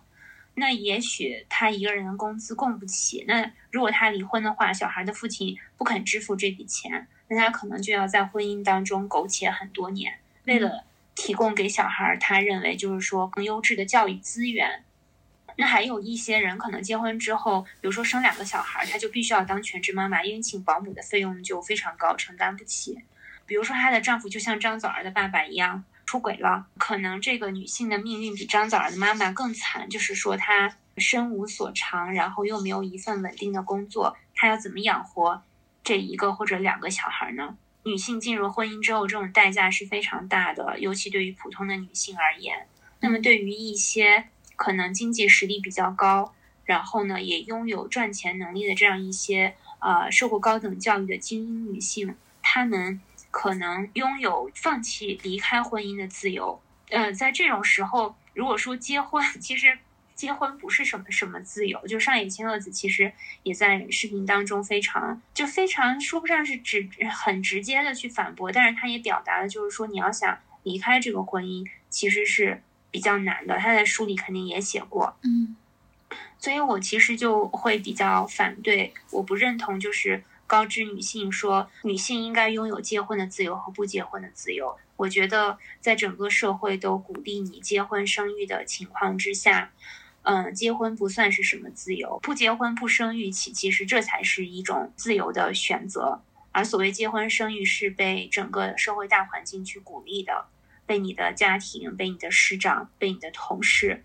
其实都在无形当中去推逼着你进入到这样一种不公平的结构当中去。在这样的情况之下，你想让一位女权主义者来为你背书说，啊、我们拥有结婚的自由，我觉得这是非常荒谬的一件事情。它可能是一种顺流而下的选择，就是说，嗯，让你的父母都满意了，让你的亲友都放心了，你终于有了一个归宿。嗯但是你在这个归宿当中，你的个体的感受到底是怎样的？其实他们是不会对此负责任的。然后你要承担的代价是什么样的？嗯啊、有可能是未来十几年代价，甚至是一生的代价。这个东西只有你自己能够承担。在女性进入婚姻之前，女性并没有非常明确的、完整的知晓啊、她们所要付出的代价。嗯，催婚的人他不会告诉你很多你所要面临的风险和代价。我觉得这个是被遮蔽的，所以就是说，很多人是在一种尚未知晓全部情况的前提之下进入了婚姻，这是非常危险的。我其实，在生育之前的话，我的妈妈也好，我的女性的长辈也好，并没有人跟我说，生育过程本身、生产过程本身要面临的一些风险，比如说羊水栓塞。羊水栓塞是会危及到生命的嘛？但是你在这个生产过程当中，哪怕就是说你要经历的这种身体上的疼痛，这个也没有人跟我说。那为什么没有人跟我说？只是说女人肯定要生一个孩子，那我就觉得这件事情不是显得很荒谬吗？为什么没有人跟我说，生产过程本身是要经历身体上的疼痛以及一些未知的健康的风险？举个最普遍的例子，生产之后很多女性会漏尿，会漏很多年。我觉得这些东西是要被更广泛的看见和讨论。嗯嗯嗯，我们作为女性，可能看似好像是选择更多了，但其实社会的压力还是不停的去促使我们，要求我们去结婚和生育。女性的悲剧就在于社会让你去生育，但是如果生出来的是一个女孩，你又会被嫌弃，这这是一种很奇怪的事情。嗯，然后我们在呃刘熙的文本里面也能够看出来，其实张枣儿的悲剧有一个很重要的原因，就是在他所生长的那个环境有非常浓厚的重男轻女的这样一种现象吧。林兆在访谈里面他说，张枣儿的叙说其实是避重就轻的说辞，就是他在用一种避重就轻的说法来讲述自己的回忆和经历。林兆说：“伤感，呃，是位于光谱的中段位；讽刺是他微微发酸的邻居。两者用不甚相同的手段稀释死亡的重负，或稀释来自其他事物的重负，譬如责任、道德、爱。当一个不可信的叙述者在左右开弓的挥舞感伤和讽刺时，我们尤其要注意分辨。”因为他试图稀释的那个重负才是问题的关键。读到这里的时候，我就开始思考张枣儿避重就轻的部分，所谓的那个轻，所谓的那个重负，重要的部分到底是什么？其实，在文本里面，大概是在第二章吧，有提到这个所谓的轻。呃，林兆写到，轻而又轻的一天，时隔多年，那轻而又轻的一天，生机犹在。如果你推卸。一切责任，对他人的痛苦视而不见，去拥抱巨大的明亮，明亮的寂静，寂静的自我，你就能短暂的占有那种轻而又轻。这段话是出现在。呃，张枣儿要上大学，在飞机舷窗望见他的爸爸妈妈坍缩成云层下的一抹虚影的时候，他在向咸咸水城的日子告别，他在向妈妈的痛苦告别，向女儿的责任告别。他认为，如果抛却这一切，抛却他作为女儿的责任，抛却他对妈妈的那种爱，就可以获得那种。巨大的明亮，但是他呃以为他所逃避的这一切，其实是林兆所要强调的部分，就是其实是我们身体和生命里无法回避的部分，也就是他在访谈里说到的责任、道德和爱。我觉得他在某种程度上是在逃避和忽略他妈妈的痛苦，嗯，就是虽然他在讲述暴力，但是他其实呃也是逃避凌驾于妈妈之上的暴力，这种被社会和制度保护的暴力，强者的暴力。其实，呃，林兆也说到，呃，弱者的悲剧身上一定会留下强者的烙印，呃，所以说，嗯，弱者的悲剧可以看成是一种对强者的指责。我觉得他的这种说法，就是就让我感到我在他的文本中看到了另一层的意思，就是我看到他写到妈妈的自杀，其实他是在写妈妈的死，同时他又在呃把这个罪人指向那个父亲。呃，所谓的妈妈的死的身上是印证着父亲的暴力的。同时，小说所呈现的这种，无论是妈妈的悲剧还是张枣儿的悲剧，就是把我们的目光引向父权体制以及晕顿他的所有的人的，就是在文本里面，包括奶奶、包括大姑妈、大姑父、大舅舅、小叔叔等等等等那些所有的人，他们怪罪母亲生不出儿子，呃，所以要忍耐。他们他们告诉他，你生不出儿子就要懂得原谅。并且认为女儿是原罪，女人需要赎罪。这些人，他们都是呃父权体制的拥护者，罪恶的矛头都是指向他们的。然后在文本里面，妈妈妈妈有控诉说：“你知道他妈是怎么说我的吗？就是说她丈夫的母亲是怎么说我的吗？她说我生不出男孩就不应该怪张兴国（括号出轨）。然后呃，她。也提到大姑妈对妈妈的劝慰，说我们做人老婆的应该要主动点，对不对？男人养家不容易，你知道的。张兴国不朽吃软不吃硬，他不过想要个儿子嘛，可以理解。女人呢，大度些，给个台阶，这事儿就过去了。就是我们可以看到这个父权社会，这个男权社会是多么的稳固啊！有居然会有这么多的女性都一直在拥护所谓的这种体系。然后，呃，文章里面也有一段，就是张枣儿跟杨白马的对话，我从里面也看到了，就是男人们的统构性。杨白马说：“责任，责任是骗子的镣铐，弱者的救命稻草，任何人都不该用任何方式强迫任何人去做不情愿的事。”然后张枣儿问：“什么是情愿？”杨白马说：“出于本能、欲望、激情。”张枣儿说：“你跟他一样让人失望吧。”然后杨白马说：“让谁失望？我没有要求任何人对我抱有任何希望。另外，我建议你别太把自己的小烦恼当一回事。一个人的痛苦，即使再深重，也会在人群中消散、退却，化作无形。你以为它天大，其实它不值一提。就是它这个指向的是。”呃，张枣儿的那种身为女性的痛苦，她认为那个是小烦恼，认为它是不值一提的。我觉得这里也是，也是对这个文本的一种诉说吧。就是很多人觉得《刘熙》这本书，它有那么多华美的语言，呃，那些绕来绕去的句子，在那些句子笼罩之下，只不过是一个呃所谓的呃家庭内部的恶性案件，没有什么意思。这本小说它有什么意义呢？就是我我会觉得，我会觉得这里所谓的不值一提，正是正是一种反问吧。其实这本小说并不是不值一提呀。张枣儿的呃一些控诉，她的痛苦也不只是青春期的日记和天真女生的小烦恼啊，那是一种特别庞大的痛苦，就是笼罩在这个这个所谓的重男轻女的环境下，这种父权体系下所有女性的痛苦。我感觉，呃，林兆他，呃，就是在用这样的弱者的自毁和抵抗，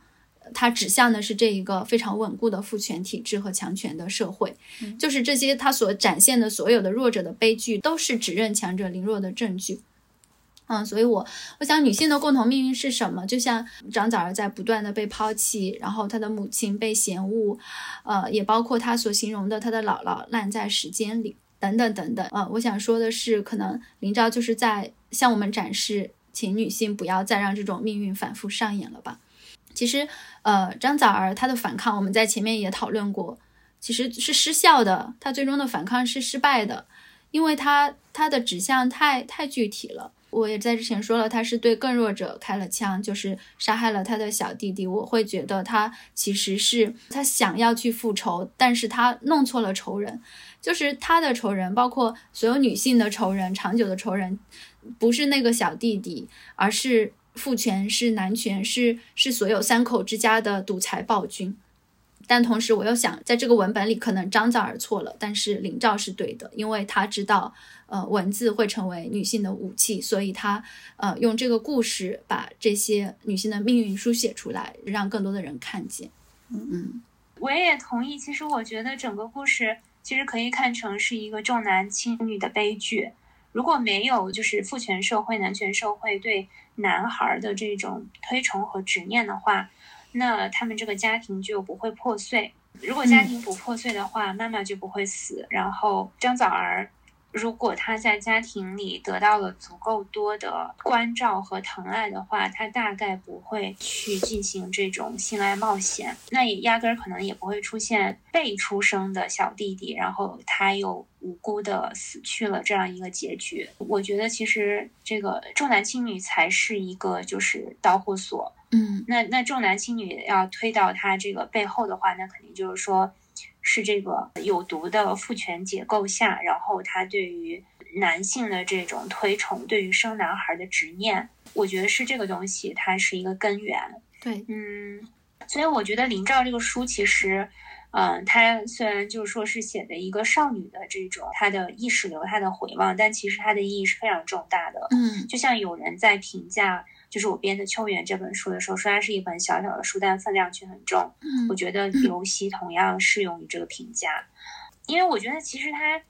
呃，切口很小，但有可能它反映的内容是非常深刻的。嗯，这个重男轻女，其实我觉得太普遍了。我不知道你们有没有看过那个纪录片，就叫《生门》，上海那边的，就是一个妇产科的医生，就是他所经手的很多病人是比较。危急的，就是说在生产方面，可能她本身有心脏病，或者说各种她就不太适合生产，或者是生了两胎，在三胎的时候她呃生的话，就可能会端掉整个子宫这种。反正就生门这个纪录片里面就有很多女性，她为了要生一个小孩儿，比如说我记得非常清楚，她有心脏病的不能生，但是她就一定要拼，然后就生出来之后呢，好像半个月之后她就去世了。两年之后，媒体有过采访，就是说她的丈夫又重新娶妻，生子没生子不是很清楚。还有这个纪录片的一个女主人公是，她生小孩的过程当中子宫大出血，然后就要切除，啊，当时失血非常严重，就是濒临死亡边缘。然后她也是为了要追男胎，哭着跟老公说，就说如果我生不出男孩，你会跟我离婚吗？就是 我当时非常震惊，在纪录片里面就是这样一个女性，那么。懦弱的在问她的老公，嗯，我我觉得就是重男轻女这个现象简直是太普遍了，嗯，就像张枣儿的，然后她妈妈就是从小就会受到一种别人的轻视，因为她生的是女孩儿。我觉得这就是女性的共同命运，就母亲和女儿之间，他们俩在共同的承受这个东西，承受来自父亲以及父亲的这种家庭，就整个父权家庭的这种轻视、鄙夷。但是就是可能母亲比女儿走得更远，母亲我觉得最终的那种反抗是非常的惨烈，是自杀嘛。然后女儿的反抗最终也是走向了他杀，就杀别人。嗯，我觉得都是，哎，就是非常非常悲惨的。是的，就是又回到了咱们这个就是嗯嗯小标题上，就是女性的共同命运。我觉得作者会有他的期盼或者期待，就是说希望未来能有越来越多的女性不要重复这种悲惨的命运。嗯，所以它的分量是很重的。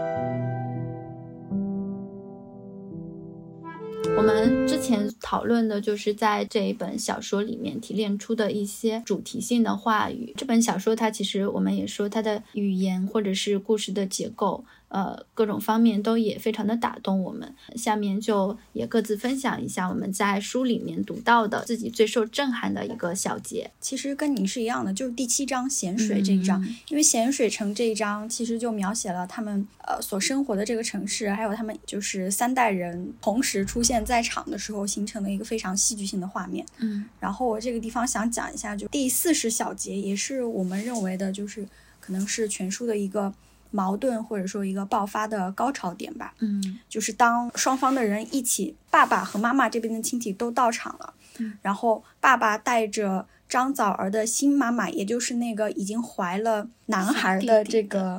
对对这个新妈妈到场的时候呢，戏剧化的一幕就出现了。这个时候呢，就是呃，奶奶、大舅、小姑姑是最先解冻的，然后是表姨母、大姑妈、小叔叔。大舅的拳头已经挥出去了，又被许多只手拦截住。然后后来张枣儿的妈妈呢，跑进一个房间，然后摔门之后开始闷闷地哭起来了。然后这个时候呢，表姨母和及时赶到的新舅妈立即上前拍门，就是喊她妈妈的名字，见闻见闻，他们喊，其他人则重回早前岗位。然后就继续就是大舅继续挥拳呀，这些就读到这个地方呢，脑子里面就有一个感觉是那种非常像一个喜剧的剧本。然后包括后面就是双方人吵得不可开交的时候呢，张枣儿的奶奶就在这里反复大叫：“是当我这个老娘死了吗？”并表现的真的要死了。然后这里是括号，慢速躺倒，单手捶胸。才终于使这场小型暴乱平息下来。这地方我读的时候，其实我都笑出来了，因为我觉得描写的太生动了。对还有后面他坐下开始拍门，以便让拍门更舒服，我觉得也挺搞笑的。就感觉双方人都在怎么说呢，都扮演扮演一个他当时的角色，对，嗯就是这种。实质上是一个很痛苦、很混乱的场景，但是他却把它描写的像一个喜剧一样，嗯非常 drama 的这种。对，但是你能体会到他背后的那种痛苦。嗯，嗯，包括我觉得张子儿本身他对于痛苦的一种描述，都是用这种情绪来呈现的。嗯，痛苦被深埋了，我就是。画了很多很多的线，这本书一共是十章五十五小节嘛，就是有好几个小节我都是几乎整节划线。呃，第十三节描描述童年，二十四节就是讲杨白马姑娘的队列，三十二节张枣儿和妈妈的除夕夜，啊，三十七节母亲对女儿的控诉以及女儿的嘲讽，还有第五十一节就是让我非觉得非常难过的一节。我这边就是想分享一下，就是五十一节，它其实也没有那么长，所以念一下吧。我觉得这个是张枣儿最接近自毁的时刻，她当时有病也有痛，甚至她也没有钱了，她是一个破产的状态。有时半梦半醒间，我看见涌动的光海，还有欧明。我很确定我是看见了欧明，而非听见。那片海所占的风景恍如隔世了，那些风景召唤我。他们摇他们轻软的画面，像摇一丝丝绸的旗。我也不是忧伤，我也没有回忆，我只觉惊奇，惊奇于他们的远，而且他们仍在延展他们的远。他们堆成一艘游轮，张灯结彩，吐着烟花，渐行渐远，渐无书。比起泡沫和幻梦高筑的前半生，我短暂一生的最后几年实在太过仓促了，一如蹩脚小说家搭下的虎头蛇尾的局。时光穿透你我，由于构成个体的材质千变，因此穿透的真相亦各异，有的像一发子弹孔，有的像一梭子弹孔，有的像陨石坑，有的穿透让你粉碎。零四年四月，我去省城看姥姥，她坐在那里，披一层光，右臂肿得像藕，那是乳腺切除手术的后遗症，右肩斜下去，因为做肺部切除手术时打断了两条肋骨。他们说当时的技术就那样，必须打断他的肋骨才能治救他的肺。此外，他还有久治不愈的糖尿病，三餐之前必须注射胰岛素。起初我以为他身披之物是光，后来知道并不是，他是披一层不断流泻的回忆之纱，每一秒纱都经毛孔细细泄出，纱吹进耳里，轻得像石英岩屑的闪光。我问姥姥：“我是谁呀？”她看着我身后的墙：“你就是你了。”真容姐姐私底下告诉我，大舅他们不想再跟我有来往了。那么分姥姥房子的时候，他们就能多分到一点。我觉得真容姐姐的话很有道理，于是再没踏进姥姥家半步。爸爸那边的家谱找不到了，妈妈那边的还在，保存在北方一个叫做赛马集的村子里。二零一五年九月，他们翻拍了高氏家谱，带进女子监狱会见室给我看。那一年，不好意思，是蓉蓉姐姐，我刚读错。蓉蓉姐姐在加拿大生下了和第二任丈夫的第一个儿子。小叔叔从广西带回一个怀孕的年轻女孩，比我还小几岁。妈妈在坟墓里。尤恩弟弟打算单身一辈子。姥姥还活着，老年痴呆症发展到大小便失禁的第三期。被时代祝福或诅咒的人在大地上来来去去，种子落在或如意或意外的位置。我喜欢那个古老雅致的类比——春轩。据说春是敛科的，轩则是助君忘忧的。于是春庭显得安全。阴凉，轩堂则秀丽多情。我从不怀疑自己曾置身那样的一幅图景，在香椿荫下，在萱草叶边，于生命中的某刻。这个是五十一的一整小节，就是我读完之后，就是非常非常非常非常的难过。呃，就是你在这一段里面，你可以看到张枣儿其实他有回溯了他的童年，就是他童年其实是有过幸福的，就是爸爸妈妈像大树一样陪在他身边的，就是在他生命的某刻，他其实是。置身于那种既有安全阴凉又有秀丽多情的树木的陪伴之下的，然后他，呃，也写到他的结局是在女子监狱。他在女子监狱的时候，所有的人都有了他自己的命运的走向。嗯，他还写到时光如何如何的穿透。不一样的个体，时光在他们的身上留下了不同程度的痛苦，有的是一小个子弹孔，有的是陨石坑，有的会粉碎。他也写到了他的姥姥在晚年如何被病痛折磨，但是他一直活着，一直活着，一直到二零一五年，他发展到痴呆症的第三期，他还活着。但是林兆在书里的另一个比喻，他已经像一滩烂肉一样了，是多么的无意义啊！就是。呃，这整个一小节都让我觉得非常的失落。然后我我读完这段的时候，中午在图书馆读的嘛，从图书馆走到走回办公室，这个路程是有五分钟。我那个时候就呃有一瞬间的顿悟，觉得那个时候我知道了自己为什么会特别喜欢重逢这一个场景。我觉得重逢就是在呃拼凑一条时光通路。也像林兆一直在这本书里所做的那样，重逢可能就是遇上了。多年前的同一个场景，或者是遇上了多年未见的一个人，这个时候你可以利用他们去穿越到那个时候和当时的自己短暂的相逢，这个时候你才能够发出像时间的一声冷笑。你看我战胜你了，就是你不不只是现行的，我和过去的自己有了重叠。也是在读这一节的时候，我觉得我跟。就是三年前可能读这一节，那个时候所感受到的痛苦发生了重叠嘛？他那种痛苦也重新的照回到了我的身上，也像，呃，林昭在书里写的，就好像是一个会发光的一束光吧，一个非常明亮的时光穿透了我。我在我自己的身上看到了一个拉扯着七米零八落的脏腑丝线的硬币大小的小孔，它泛着毛绒的光，这个小孔是。刘希曾经留给我的一个小小的伤口，然后现在它重现了。我觉得你讲的很好，然后我就觉得说，好的文学作品它就是会给人带来无数种感受，嗯，就是可能会就是像一千个读者眼中有一千个哈姆雷特那个非常耳熟能详的说法，我觉得刘希他也是一部被低估的非常优秀的作品。当然，他可能很多人说他像习作一样就充满一些瑕疵，但是对我对于我而言，我毫不在意这些东西，嗯，因为我觉得他就是唤起了我非常丰富和深层次的感受。就是我刚听阿星分享这个，我也觉得，就是说这也是他唤起了你非常独特的感受。这就证明它是一部非常好的小说。是的，我要让我分享，那我就只能分享说大家之前还没分享过的，但其实谈不上说是哪个最，嗯因为我觉得我都很喜欢，就是满篇都欢喜。那我现在就先读一段，其实是夹在你们刚才咱们朗读的那个中间的，就是说他小时候肌肤相亲，就是跟母亲嘛，但长大之后就。有点疏远了嘛？嗯，一股无助的滋味从乳头涌起，贯通全身，像潮湿电流。那股滋味不是首次来访，亦非经常来访，算个稀客。戴黑毡帽，穿黑雨衣。我还记得他首次来访的情境：下雨了，我正走过一座桥，那桥如今只横在记忆的追光灯下。我常感迷惑，桥下奔涌的界河水，偶尔惊停的白鹭。都藏到哪里去了？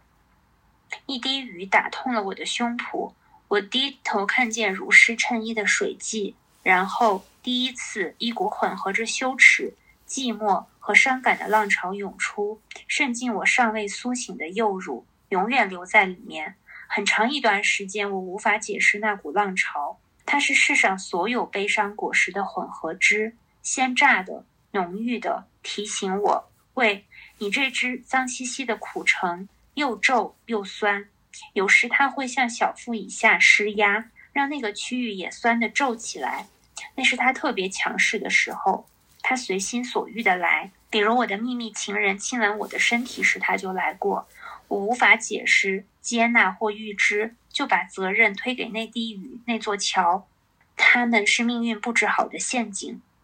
嗯，就先读到这儿吧。就后后面也还有很多非常精彩。我觉得就是他的这种比喻，并不是那种非常直接的去，比如说它就像什么什么东西，嗯，他就直接会把你拖入到一个非常有画面感的场景当中去，确实是把你的五感打开的一种啊。所以我觉得他的文字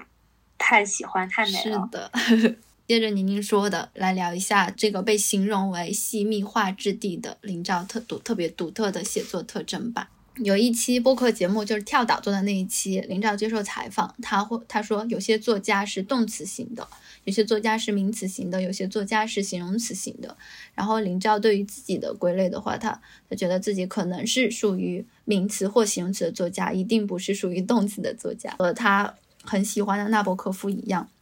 我们也在他这一篇小说里面有看到很多的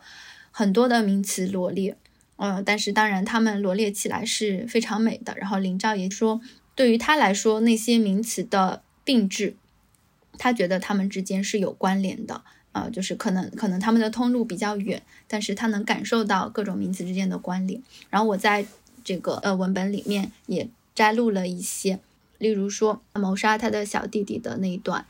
然后他们飞回来了，那些鸽子，牙岩的身体，宝石的头颈。掀起噼噼啪啪的远古的回响，哥伦布和孤儿，灰粉色肉块点缀的舟，被智人赶尽赤绝的黄胸脯远亲，雾旅人摇荡的马鬃，心田的风景，一个笑，蓝色树丛摇着胡子，一记耳光，橘子，那些喘息，烧成白灰的三百三十七封信，哭鼻子的幼恩，一轮夕阳，小男孩通红的肉手，从主人脚上挣脱，跌落为墙根的宇宙牌闪灯鞋。就是他描写这一段谋杀的时候，其实是小弟弟被他呃推下去了嘛，但是他所有的记忆好像都从这些名词里面回来了，铺天盖地、铺头盖脸的劈向你，就好像呃虽然他在写他杀了他弟弟，但但但好像就是张枣儿在死前的一种嗯回忆的反扑一样，他生命里那些很重要的时刻，他都用名词列出来了，嗯，所以我觉得他这个描述特别的。动人吧，然后还有一个，其实我也在前面提到了，就是我觉得这篇文章是一种对时空的把玩，呃，有一个细节就是说，对于妈妈的葬礼的描写，其实在呃小说里面是出现了两处的，做到了一个首尾呼应。在第一章的第四节，张枣儿在自我介绍讲家家庭成分的时候，有第一次出现妈妈的葬礼，写到在二十二年过去，还是这个谭定真老极了，缩成一个小矮人，一脸黄泪，在追悼会上抓住奶奶姥姥的手，念个不休，对不住二位老妹妹，对不住二位老妹妹。那是二零零二年。但当时他写到这个葬礼的时候，他没有告诉我们这是这是关于什么的，就是可能我们还是有点迷糊。在第九章的第四十八节出现了第二次妈妈的葬礼，这个葬礼是由致辞开始的。二零零二年十一月六日下午两点三十分，小吴叔叔开始念悼词。今天我们怀着无比沉痛的心情悼念高建文同志，就是这种时空的呼应，我觉得就是一种灵照。对于时空的把玩，它的时空观并不是线性的，呃，然后也会让我们读者意识到，张枣儿从始至终都是站在未来来讲述所有的一切的，它不是随着逐渐行进的文字，随着时间的发展而成长的。这个时候，我们也能够体会到林兆故意展现出来的张枣儿对于自我辩白的一种操控吧。对于林兆的时空观，我们在前面讲那个精神分析的时候也有提到过，就是他呃总是会在张枣儿经历。当下的一些行为的时候，穿越回过去的经历，那些以小孩为主角的回忆叙事总是会叠上来，所以我们在读的时候，有的时候会有点晕晕乎乎，不知道我们这个时候看到的张枣儿到底是呃几岁呀？到底是处于哪个时空呀？会觉得时间的本来是一个匀速的线性的运动，是被领照用文字来糊住的。如果说用一个比喻的话，嗯，那它就是在张枣儿的生命轴线上乱跳。这也是很多人会觉得这个文本难读的一个原因吧，因为呃，好像人类的本能就是在找线索、找联系，我们去依靠找线索啊、归类呀、总结啊、归纳啊，去认识这个世界的。所以林照这种模糊时间性的写法，可能会让读者感到疑惑、不爽和难受。嗯，但我觉得这个也是它一个很重要的特色吧。在这个文本里面有两处描述时间的语句，我呃我也觉得特别值得分享。一个是讲到有一个类似于由镜子。构成的空间吧。他写无数镜面亮起，思镜那束时间。如果遇到玻璃，时间穿过去，辟一条虚妄的路。这是时间的八面体、十二面体、二十四面体。这是旋转的时间，分裂出时间的时间。无数个路口招呼着来这里，来这里。真实的通路却只有一条。这一段话其实也很能体现林兆他的一个观点，就是你的选择就是指向了你最终的结局，你的选择就指的是那个真实的通路，时间流向的终点。然后还有一段是他用来盯住时间和空间的是树，倘若树可以盯住空间，乐杜鹃对应咸水城，木芙蓉对应浓雾城，香樟树对应热岛，可以盯住人物，菩提对应释迦牟尼，柳树对应恒温，梅花对应张枣。那一定也盯得住时间。不同的树把我钉在不同的时间的台纸上，另有一双手将那些我压平、干燥、分类、贮藏。所以，就是比起时间而言，就是感觉林照更喜欢用一些意象，比如说树，呃，来讲述呃各种事物之间的关联吧。这个是他的时空观。还有一个就是非常重要的那个，我们之前也提到过的通感。有几个句子，我觉得非常体现，就是林兆对于通感这一个创作的方法的特别呃信手拈来的运用。我是信件豢养者，信件一哄而起，飞越一千三百公里，和牙签般穿插其间的情欲纷纷坠落，收信人脚旁，死于疲惫和脱水。我俩原路滚回，像两片被风踢着跑的枯叶，脚步声坠入空空长街底，撞了楼角，撞了灯杆，听听汤汤。姥姥蒙头转向的被烂头人挤到边缘，挤出时代尽头之外，散作一抹香炉灰。我扭过身去抓电话，听筒里很空寂，嘟嘟声很远，像连接划过的肿胀的彗星。一根通道倒下来，连接此岸和彼岸的春晚。春晚融化作静夜，漫至各处，将浸过的都变双份，双份喜庆或双份孤寂。最后一句，妈妈头肿脸肿，红彤彤亮晶晶，像打过蜡的花园矮子精。等不及膈肌恢复平静，就开口说话，唾液丝从字和字之间挂下来。我就觉得他真的太会写了，就是我随便拎出几句，哎，不说了，被震撼到。你们去读书吧，对。对我们做这期节目最大的功效，可能是希望大家去。读这本书，嗯然后想一想女性的命运。安刚才说那个她的那个时空观嘛，我嗯。觉得她也是非常典型的一种意识流的方式嘛，啊因为你的的意识就是在流，对是流动嗯。不居的，所以他就说，特别是他有一些相似点的时候，他马上就能意识嗯。流动到那个点去，所以说他会把很多童年的场景，他如果是作为一个就是现实的这种叙述者时间的时，我现在在讲述一件事情，但是他的某个场景或者某个人就会触发我童年的回忆，嗯。嗯我觉得这种给我的印象也蛮深的。比如说，就是他在描述他跟杨白马的这个性爱情节中间，就会插入到一节是他小的时候撞见他父母在做爱的时候，然后他爸爸就恼羞成怒把他打了一顿。我觉得这个是给我印象还蛮深的。嗯，就是他前面可能是第一次那个发生性爱关系的时候，他就说：“你是真心喜欢我吗？”他双手死死抵住他的胸膛，带着哭腔问，然后就到了下面一小节，就马上到他回忆，呃，小时候做噩梦了，呃，跑到他爸爸妈妈的房间去，就希望能得到一个拥抱。有时小孩能得到一个拥抱，外加一块临时封地，在爸爸妈妈中间或在妈妈那一侧，香喷喷、软绵绵，像杯子蛋糕蓬松的云顶。有时小孩得到一碗闭门羹，恕不解释。然后是游回头，群魔乱舞的长夜，颈窝处的泪湖。嗯然后他就在写到他撞到父母做爱，然后他被打了一顿这样。然后是在下面一节就是那个问题让他吃惊，就是又回到说你是真的喜欢我吗？然然后他中间插入这一节，我就觉得。我觉得读者你读进去了，你就不会觉得很诧异或者看不懂，嗯因为他就是在发生，嗯，对于这个少女而言最重要的那种性爱体验的时候，那他就会追溯到他小时候撞见那父母在那个性爱体验，其实给他那种震动。他当时和他描写是他和父母都结冰了，嗯我觉得那个描写也很棒。嗯他说小孩一愣，是一连串的结冰，身体先于意识结冰，两条黑影也结冰。等房间的结冰完成之后，小孩、黑影和房间就冻成一件作品——巨型黑琥珀，永远在记忆博物馆展出，少有人搞到门票。嗯就是说，他不会时时想到这个，只有他对于那个巨大的一种体验来临降临的时候，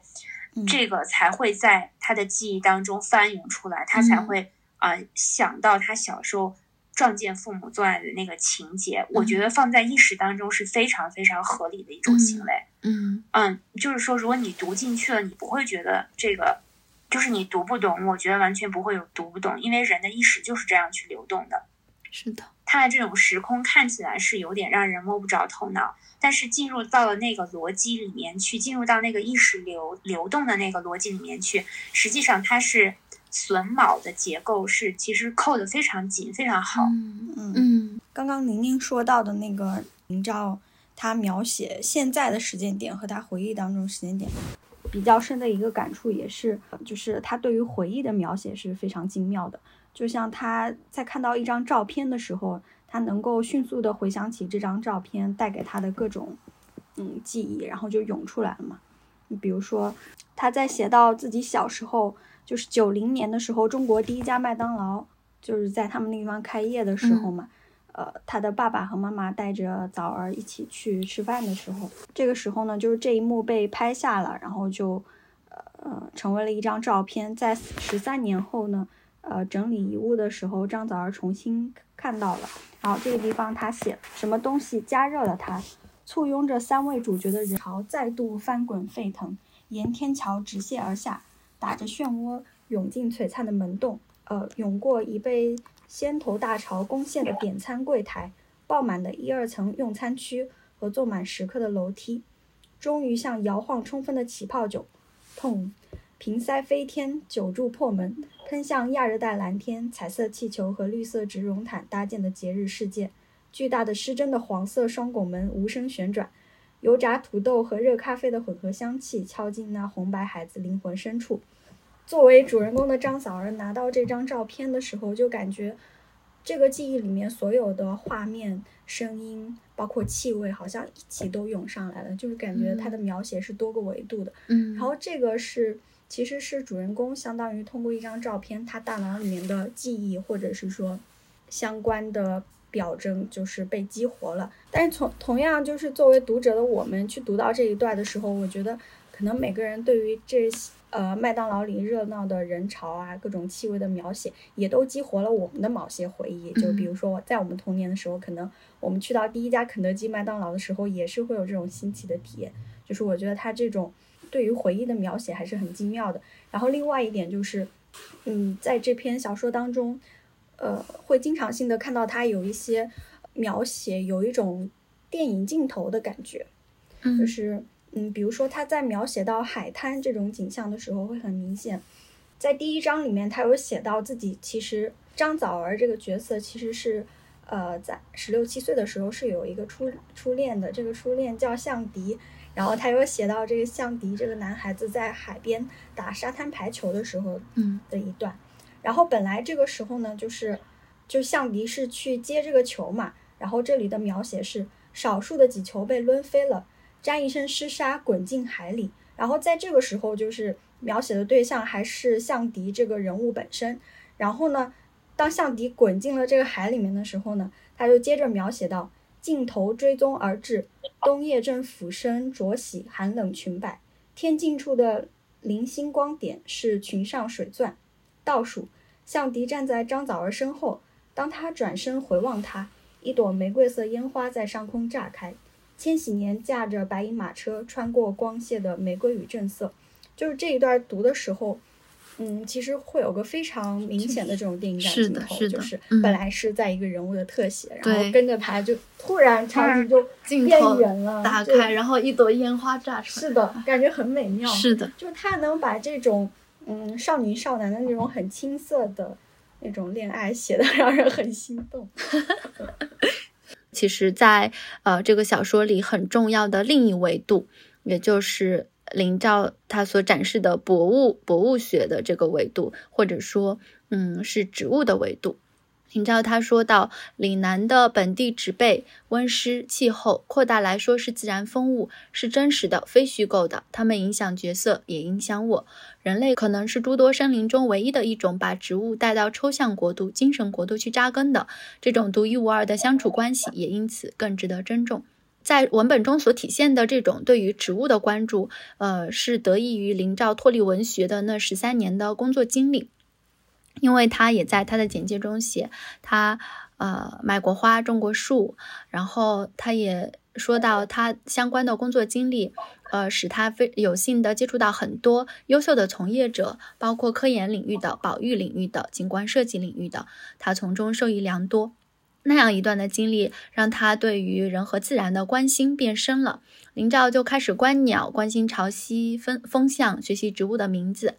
呃，这个时候他的世界开始变形，新的篇章打开了。动物、植物、气候、星辰是另外一种字符，通过它们可以开始阅读另一本大书——大自然。而大自然是一部永远无法穷尽的大书。那段工作经历打开了博物学的大门。林兆的这一段经历其实有反哺到他的小说里面嘛？张枣儿就是以一个博物少女的身份登场的。她在大学里修读的专业是风景园林，所以文中也有很多呃对于植物的呃描述嘛。刚刚我。在上一个话题里面有分享那个呃所谓的用树盯住时间，然后也是在同样的这一个部分呢，有一段树如何盯住时间的一个举例吧。他会说，台风时刻是游踪，下课铃与上课铃之间是短穗鱼尾葵，十四岁前是。白兰树，白兰树站成卫兵队，站成仙女环，收容我零至十四岁的时光。啊，光阴盘旋如雨前蜻蜓，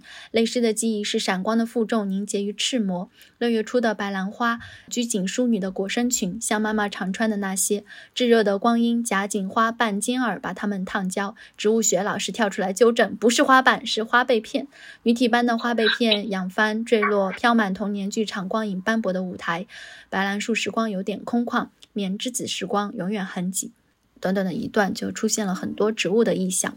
在第六章，呃，那个 Delta Force B 里面，其实是写的是他和杨白马在野外做爱的时候。他写农民兄弟的花木林里，呃，花秋最末一批鲜红果串在我耳旁摇晃。呃，海拔两千多米的冷山阴翳下，他刚替我铺好探索者牌防水毯，我就在毯子边缘发现了一小片新叶草。我尖叫并瞪出标本夹。我在标本课上用三版新叶草标本赢回一个久违的高分。我俩碾烂角蒿，后者释放炙热潮湿的草药味。我俩撼动。共同，可惜花期已过，并没有娇嫩的白鸽成群飘落。我俩为这些别开生面的郊游准备了防水外套，外套每每满载枝叶、碎渣、草浆和蜗牛汁而归，无一次幸免。山林的湿吻，杨白马指着那些草味烂泥说：“我俩是萨提和宁芙，弹跳嬉戏，从山巅滚到山巅，在蔷薇科、杜鹃花科、唇形科和豆科成员扎人的怀抱中创造震颤与交响。”就是这一段，其实利用了植物的维度，就是来描述，也是少女的情欲吧，就写的非常的优美，也很能体现就是林兆对于植物的关怀吧。就是它其实唤起了我对植物的兴趣，因为我可能从小生长在西北嘛，所以其实我们那边是比较，其实有很多植物了，但相对而言，它不是那种满眼都是。翠绿呀，或者很湿润的那种感觉，它相对是比较干燥。然后我其实是个对植物相对比较隔膜的人，就包括现在很多花花草草的，我都不认识它叫什么。但是我觉得是林照唤起了我一定的兴趣。我觉得我跟宁宁的感觉简直是太像了，就是我我我也是西北嘛。对，也和你一样，我我其实以前对于植物可以说是一无所知，而且对他们没有任何的情感。但就是我在读了刘希、读了潮汐图之后，我就每次看到那些树木，就是他们那种特别热烈的绿色，我就会觉得心里特别的舒服。我觉得每一个每一棵树都有它特别独特的美，所以我也特别羡慕林照他。嗯，就是听说他可以从一个呃植物或者是鸟类的照片来判断出它所处的经纬度嘛，它已经达到了这种程度，而且它呃有着大量的这种植物和动物的知识。但是我面对植物的时候，我我只会说哇你好美啊，但我不知道你是谁。嗯，那我们刚刚说到植物，就很自然的嗯来讲一下林兆他的所谓的这种呃反人类中心主义的目光或者是态度吧。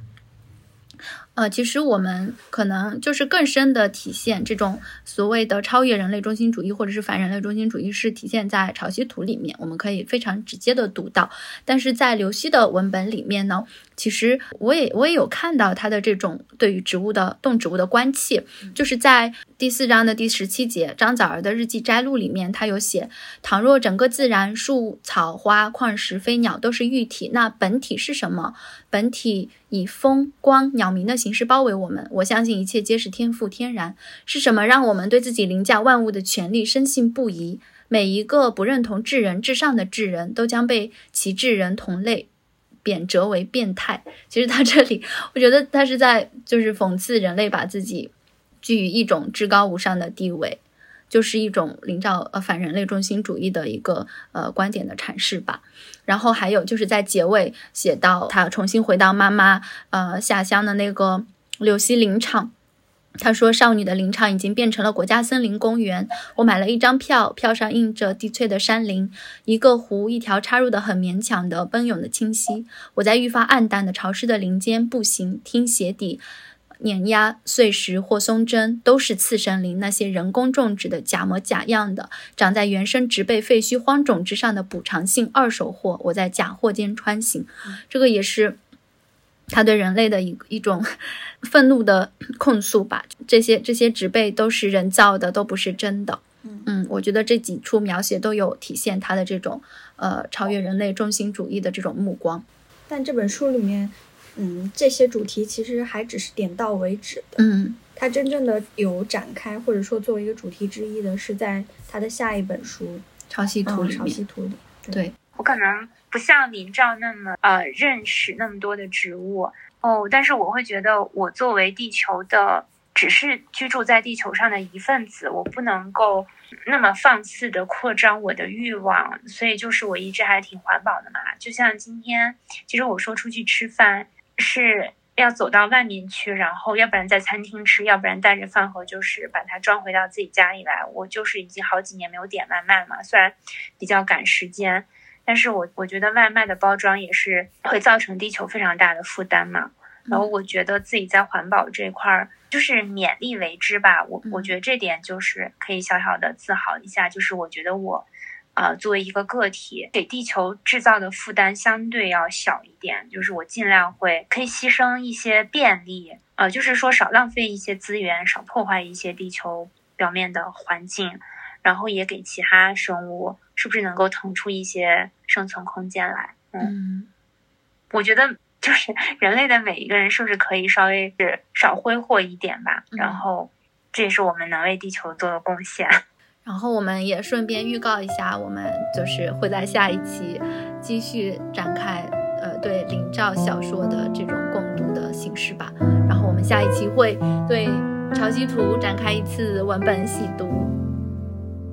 基本上我们的话题都已经聊完了嘛。其实，在文章的结尾，林兆写到他张枣儿妈妈的遗书，呃，融化在那一片浓得发绿的湖里面嘛。他说：“这这封遗书顺从地拥抱了从四面八方聚拢来的甘农命运，但是我们自始至终也不知道这两页密密麻麻的 A4 纸上到底写了什么。呃，你们对于妈妈的遗书这件事，嗯，有什么想法或者是联想吗？我觉得就是要写出来，可能对作家又是还挺难的一件事情，因为这是他嗯想象的一个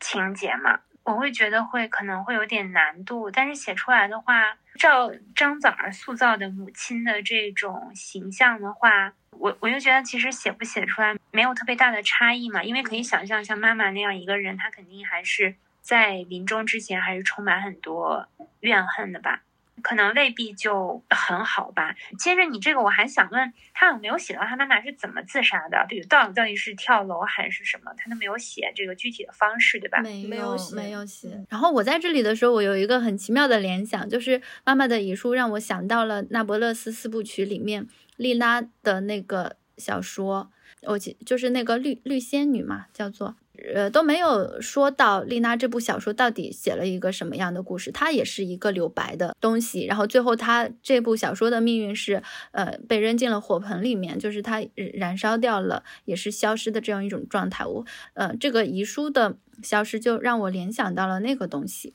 前两天也有看那个呃巴黎评论的女性作家访谈里面，呃对费兰特的采访，他说丽丽拉的那个小说其实是对呃。对来龙来说的一个呃特别呃完美的指引，它是什么并不重要，就是它就是一个一直指引着来龙不断的去精进他的写作的一个目标呃和方向。我就想说，嗯，那对于这份遗书来说，我们也是不知道他要诉说什么内容，但呃，我们可以把它把它是看成是一种指引。就这里作家是留白的嘛，他可能是呃仍然是一种控诉的笔触，呃，但他也有可能是呃妈妈在死亡之前的顿悟，他也有可能是在指向一种妈妈理解到的那种女性的自由，也说不定。岁月總停不了，多一秒留戀，多一秒歷史改寫意義，回憶的刺，想念痛多一次，只求不想见